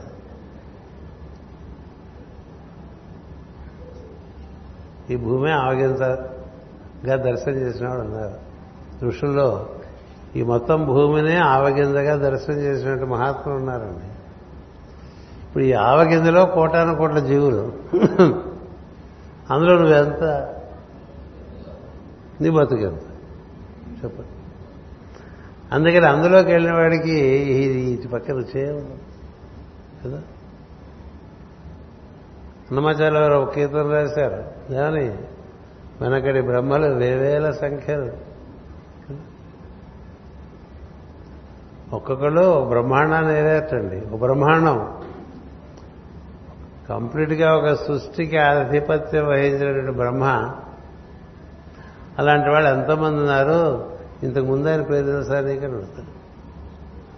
వెనకటి బ్రహ్మలు వేవేల సంఖ్యలు కదా? వాళ్ళ పేర్లు ఏమిటి అని అడుగుతాడు అన్నమాచారు నువ్వెంత? నువ్వెంత? బ్రహ్మ పరిస్థితి అలా అయినప్పుడు నువ్వెంత అందరి దాంట్లోకి మార్గం ఇస్తున్నప్పుడు నీ విషయాలని చాలా చిన్నవని తెలుసు. నీ విషయాలే చిన్నవి నువ్వు చిన్నవాడు. అనోరణీయం అన్నది అంచేత అలా తెలిసినప్పుడు నీకు ఈ దాంట్లో ఉండేటువంటి ఆనందం అనుభవించడమే సరిపోతుంది. నారదుడు అలా తిరుగుతుంటాడు పద్నాలుగు లోకాలను అంతా ఆయనకి దివ్య వైభవం అలా గోచరిస్తుంటే తను తాను మరిచి ఉంటాడు. నారదుడు కూడా నారదుడే హనుమంతుడు అంతే తను తాను మరచి ఏతద్విశ్వం మరచని భూవర అని మనకు పద్యం ఉంది కదా. ప్రహ్లాదుడు మొత్తం అన్నీ మర్చిపోయేటండి ఆ మొత్తం పద్నాలుగు భువనాలతో నుండి విలాసం చూపిస్తున్న దైవం యొక్క వైభవంలో మొత్తం తను తాను మర్చిపోయాడు. తను తాను మర్చిపోవటమే తన్మయ స్థితి కదా. తనకి తాను బాగా గుర్తుండటం దానికి సరిగ్గా వ్యతిరేకం. అంచేత ఆ విధంగా నిన్ను ఇప్పుడు మాస్టర్ గారు ఎంత తన్మయత్వంలో ఉండేవారండి? ఆయన చిన్నతనంలోనే కృష్ణానుభూతి కదా. కృష్ణానుభూతి అంటే అది మధురానుభూతి. ఇంక మరి అందులో ఎవరు బడికి రారండి? అలా అనుభూతి చెందుతూ ఎంతెంతో దర్శనాలు చేస్తున్న వ్యక్తికి పట్టుకొచ్చి ఇది వీళ్ళందరికీ నువ్వు ఏదైనా చేయి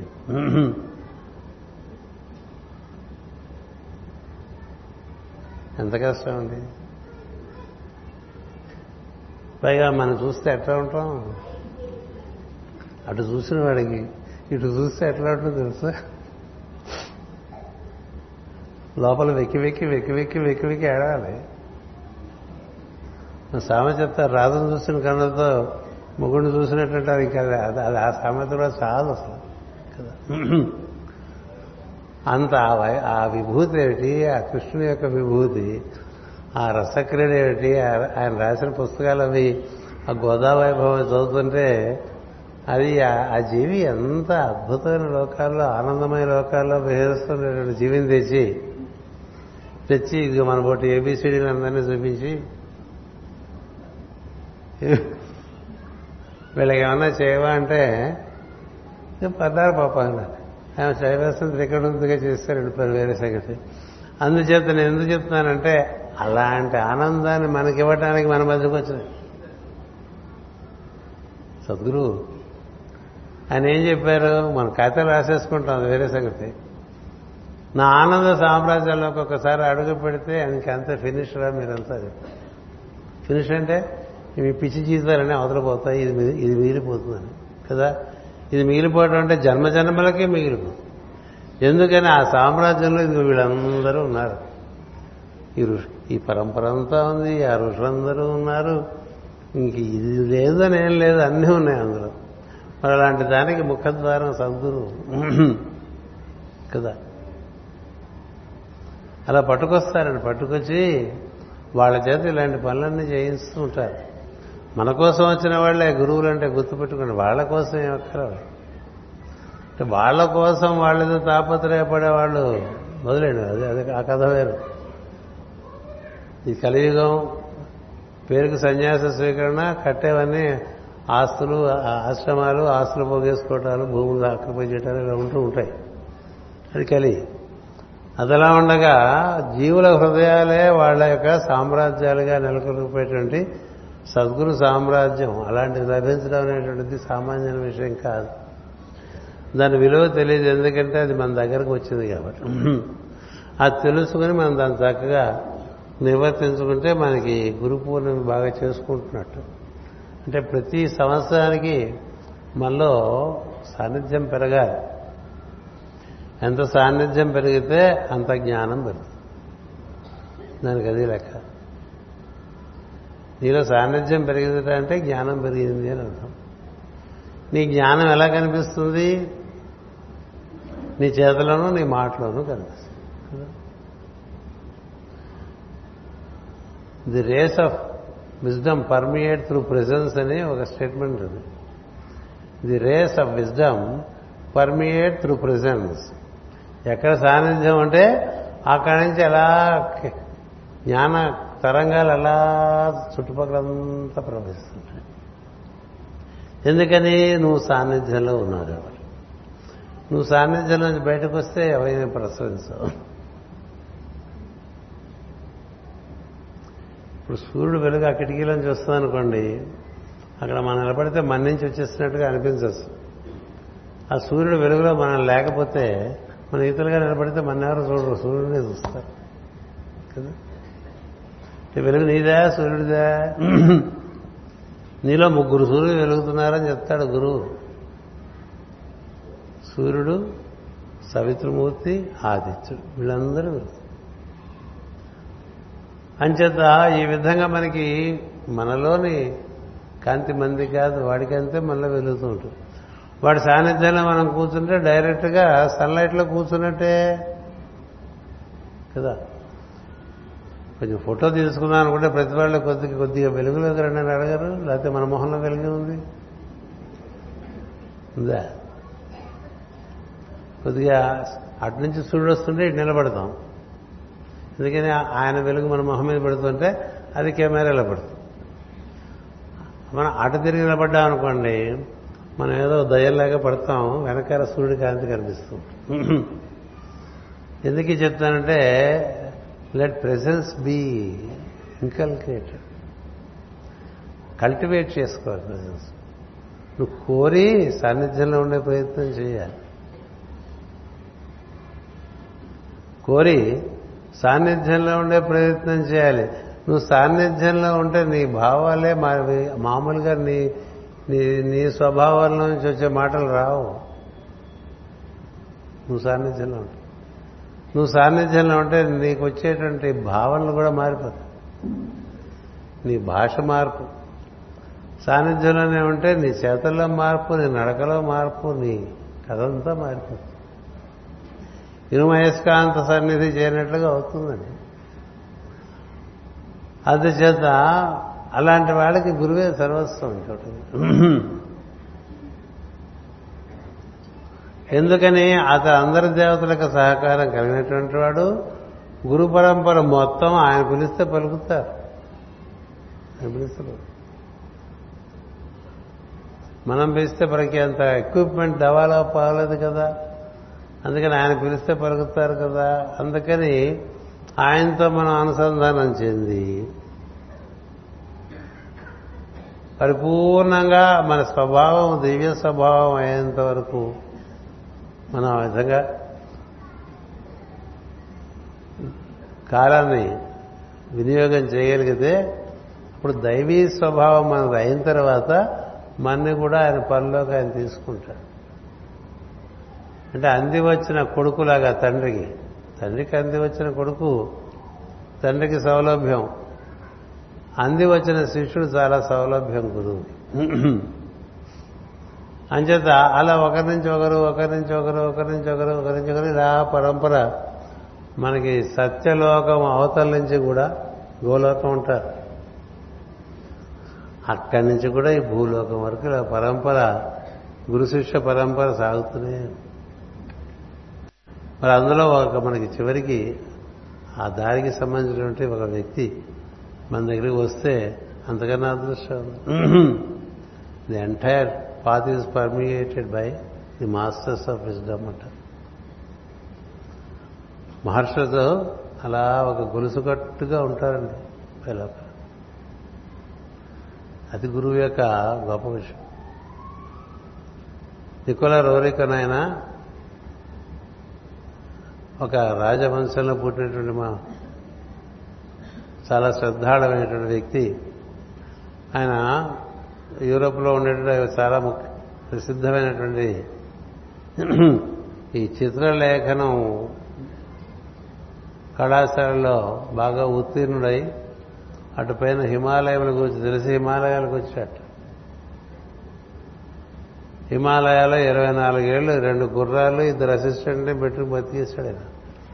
ఆయన చూడని లోయ లేదు చూడని పర్వతం లేదు హిమాలయాలో అటు మంగోలియా అంటే మనం ఏదైతే శంబళ గ్రామం అంటామో అక్కడి నుంచి ఈ మనకు ఉండేటువంటి సిమ్లా వరకు కూడా మొత్తం అన్ని ప్రాంతాలు ఇరవై నాలుగు సంవత్సరములు కేవలం హిమాలయాల్లో జీవించాడు.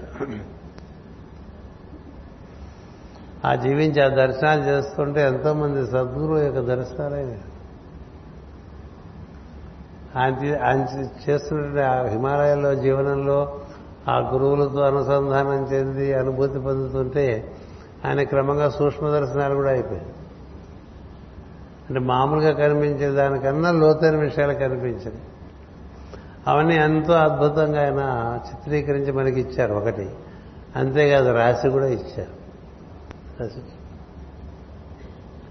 మనందరం చెప్పుకుంటూ ఉంటాం సిమ్లా కులు మనాలి అని. కులు మనాలిలో ఆయన దర్శనం జరిగిన దర్శనం చూస్తే మనకు ఆశ్చర్యం. ఎంత అద్భుతమైన దర్శనం. అది ఊరికి మచ్చుకు ఒకటి రాశారు శంబడ గురించి కూడా రాశారు ఆయన. ఎందుచేత ఇవి చెప్తున్నానంటే సద్గురువు యొక్క స్పర్శ లభించడం చేత ఆయనకి హిమాలయం యొక్క ఉన్న ఔన్నత్యం ఏమిటో తెలిసి ఆయన చక్కగా చిత్రీకరించడం ఒకటి గ్రంథం రాయటం ఒకటి చేశారు. చదువుకుంటే మనకి అవి ఇవి చదువుకోకుండా చదువుకున్నాం అనుకోండి మన ఆ చిత్రపటాలు చూస్తున్నాం అనుకోండి మనకి హిమాలయాల్లో ఉన్నామా అనిపించేటువంటి స్ఫూర్తి కలుగుతుంది. అలాంటి స్ఫూర్తి కలుగుతుంది. ఇలా మనకి ఎన్ని విషయాలు ఉన్నాయో. ప్రతి సద్గురువు ఇప్పుడు మనకి భూమి మీద ఎంతోమంది మహాత్ములు వచ్చి పాత విషయాలనే కొత్తగా మళ్ళీ మనకి ప్రజెంట్ చేస్తూ ఉన్నారు కదా. కొత్త సత్యమే ఉండదు పాత సత్యమే. కానీ ప్రస్తుతం ఉండే కాలాన్ని బట్టి దేశాన్ని బట్టి మనకు అనువుగా అర్థమయ్యే పద్ధతుల్లో రాసుకుంటూ వచ్చారు. అంచేది మనం వాటి కోసం సమయం ఏర్పాటు చేసుకున్నాం. దానికి సమయం లేదనకండి. గురు ప్రార్థనకి ఎంత ప్రాధాన్యత ఉన్నదో సద్గురువుల యొక్క బోధనలకు కూడా అంతే ప్రాధాన్యత. ఈ రెండు ముఖ్యం. మూడవది జీవితాన్ని యజ్ఞార్థంగా నిర్వర్తించుకోవటం. ఈ మూడు ఎవరైతే కొద్ది కొద్దిగా మొదలుపెట్టి చేసుకుంటూ వెళ్తుంటే క్రమంగా మనకి మూడు పక్కల నుంచి పంటకొచ్చేస్తుంది స్వభావం. లేకపోతే అది మన చుట్టేసి మనం ఏ పని చేయనివ్వదు. ఎప్పుడు పాత మాటలే ఎప్పుడు పాత చేష్టలే కదా? ఎప్పుడు పాత తిరుగుళ్ళే అదే చోట్లలో తిరుగుతుంటాం అదే సినిమా హాళ్ళకి వెళ్తుంటాం అదే మాల్స్కి వెళ్తుంటాం. అవే మా ఊళ్ళో అయితే బీచ్లకు వెళ్తూ ఉంటాం. అవన్నీ మారవు కదా. చాలా దీక్షగా చేస్తూ ఉంటాం కొత్త సినిమా వస్తే చూడకుండా ఉండలేని వాళ్ళు చాలా మంది ఉన్నారు మన బృందంలో. అదేలా కొత్త సినిమా వస్తే చూడకపోతే ఎలా? కొత్తగా మారిపోతే వెళ్ళకపోతే ఎలా? మనం వెళ్ళకపోతే ఎలా? వాడేమైపోతాడు అంటే ఇలా మనకి అన్ని ఆ పాతవన్నీ అలాగే ఉండిపోయినాయి కదా? సో అందుకని ఈ గురు పూర్ణ సందర్భంగా మనం ఏమని మనం కొంచెం కట్టుబాటు చేసుకోవడానికి మనం ఏం చేసుకోలేమో ఆయన చేసి పెడతాడు. సమర్పణ చెంది కాస్త నేను బాగుపడేట్టు చూడండి మాస్టర్ గారిని అడగాలి రోజు. ప్రతిసారి పాదాలకు దండం పెట్టినప్పుడల్లా పాదుకలే కావచ్చు. పాదుకలు అనుకుంటే పాదుకలు. ఆ పాదుకల్లో ఆయన దర్శనం చేస్తుండాలి ఆయన పాదాలు. దర్శనం చేసుకునేవాడికి అది సత్యం. భరతుడికి అట్లాగే రోజు రామపాద దర్శనం అయ్యాడు అందుకు తీసుకున్నాడు తప్ప ఊరికే ఫ్యాషన్కి అట్లా పెట్టుకోవడానికి కాదు కదా? ప్రతి వాళ్ళు ఈ మధ్య ఇంటర్ పెట్టుకుంటారు ఉన్నట్టు కూడా గుర్తించరు. అక్కడ కూర్చున్నారు గురువు గారు అనే భావన కూడా ఉండదు కదా? అందుకని గురుపాదకలు వేడుకోవాలి. నన్ను బాగు చేయడు బాబు అని. నేనేం పెద్ద బాగుపడ్డట్టుగా లేదని అడుగుతూ ఉండాలి. ప్రశ్నించకండి ఇంకెప్పుడు బాగు చేస్తామని ఆ పని మీద ఆయన ఉన్నాడు మనం ఒప్పుకుంటే కదా బాగు చేస్తాం. లేకపోతే బాగు చేయలేరు కదా. అందువల్ల ఈ విధంగా ఈ రోజున మనకి ఈ గురుపూర్ణ సందర్భంగా ఈ మొదటి ప్రవచనంలో ఏదో దాన్ని తోచినట్టు కదా వచ్చింది మీరు విన్నారు. అంతే సంతోషం. ఎనిమిదిన్నర అవుతుంది కాబట్టి ఇంతటితో ఆపుదాం. రేపు ఏమొస్తే అది విందాం. స్వస్తి ప్రజాభ్య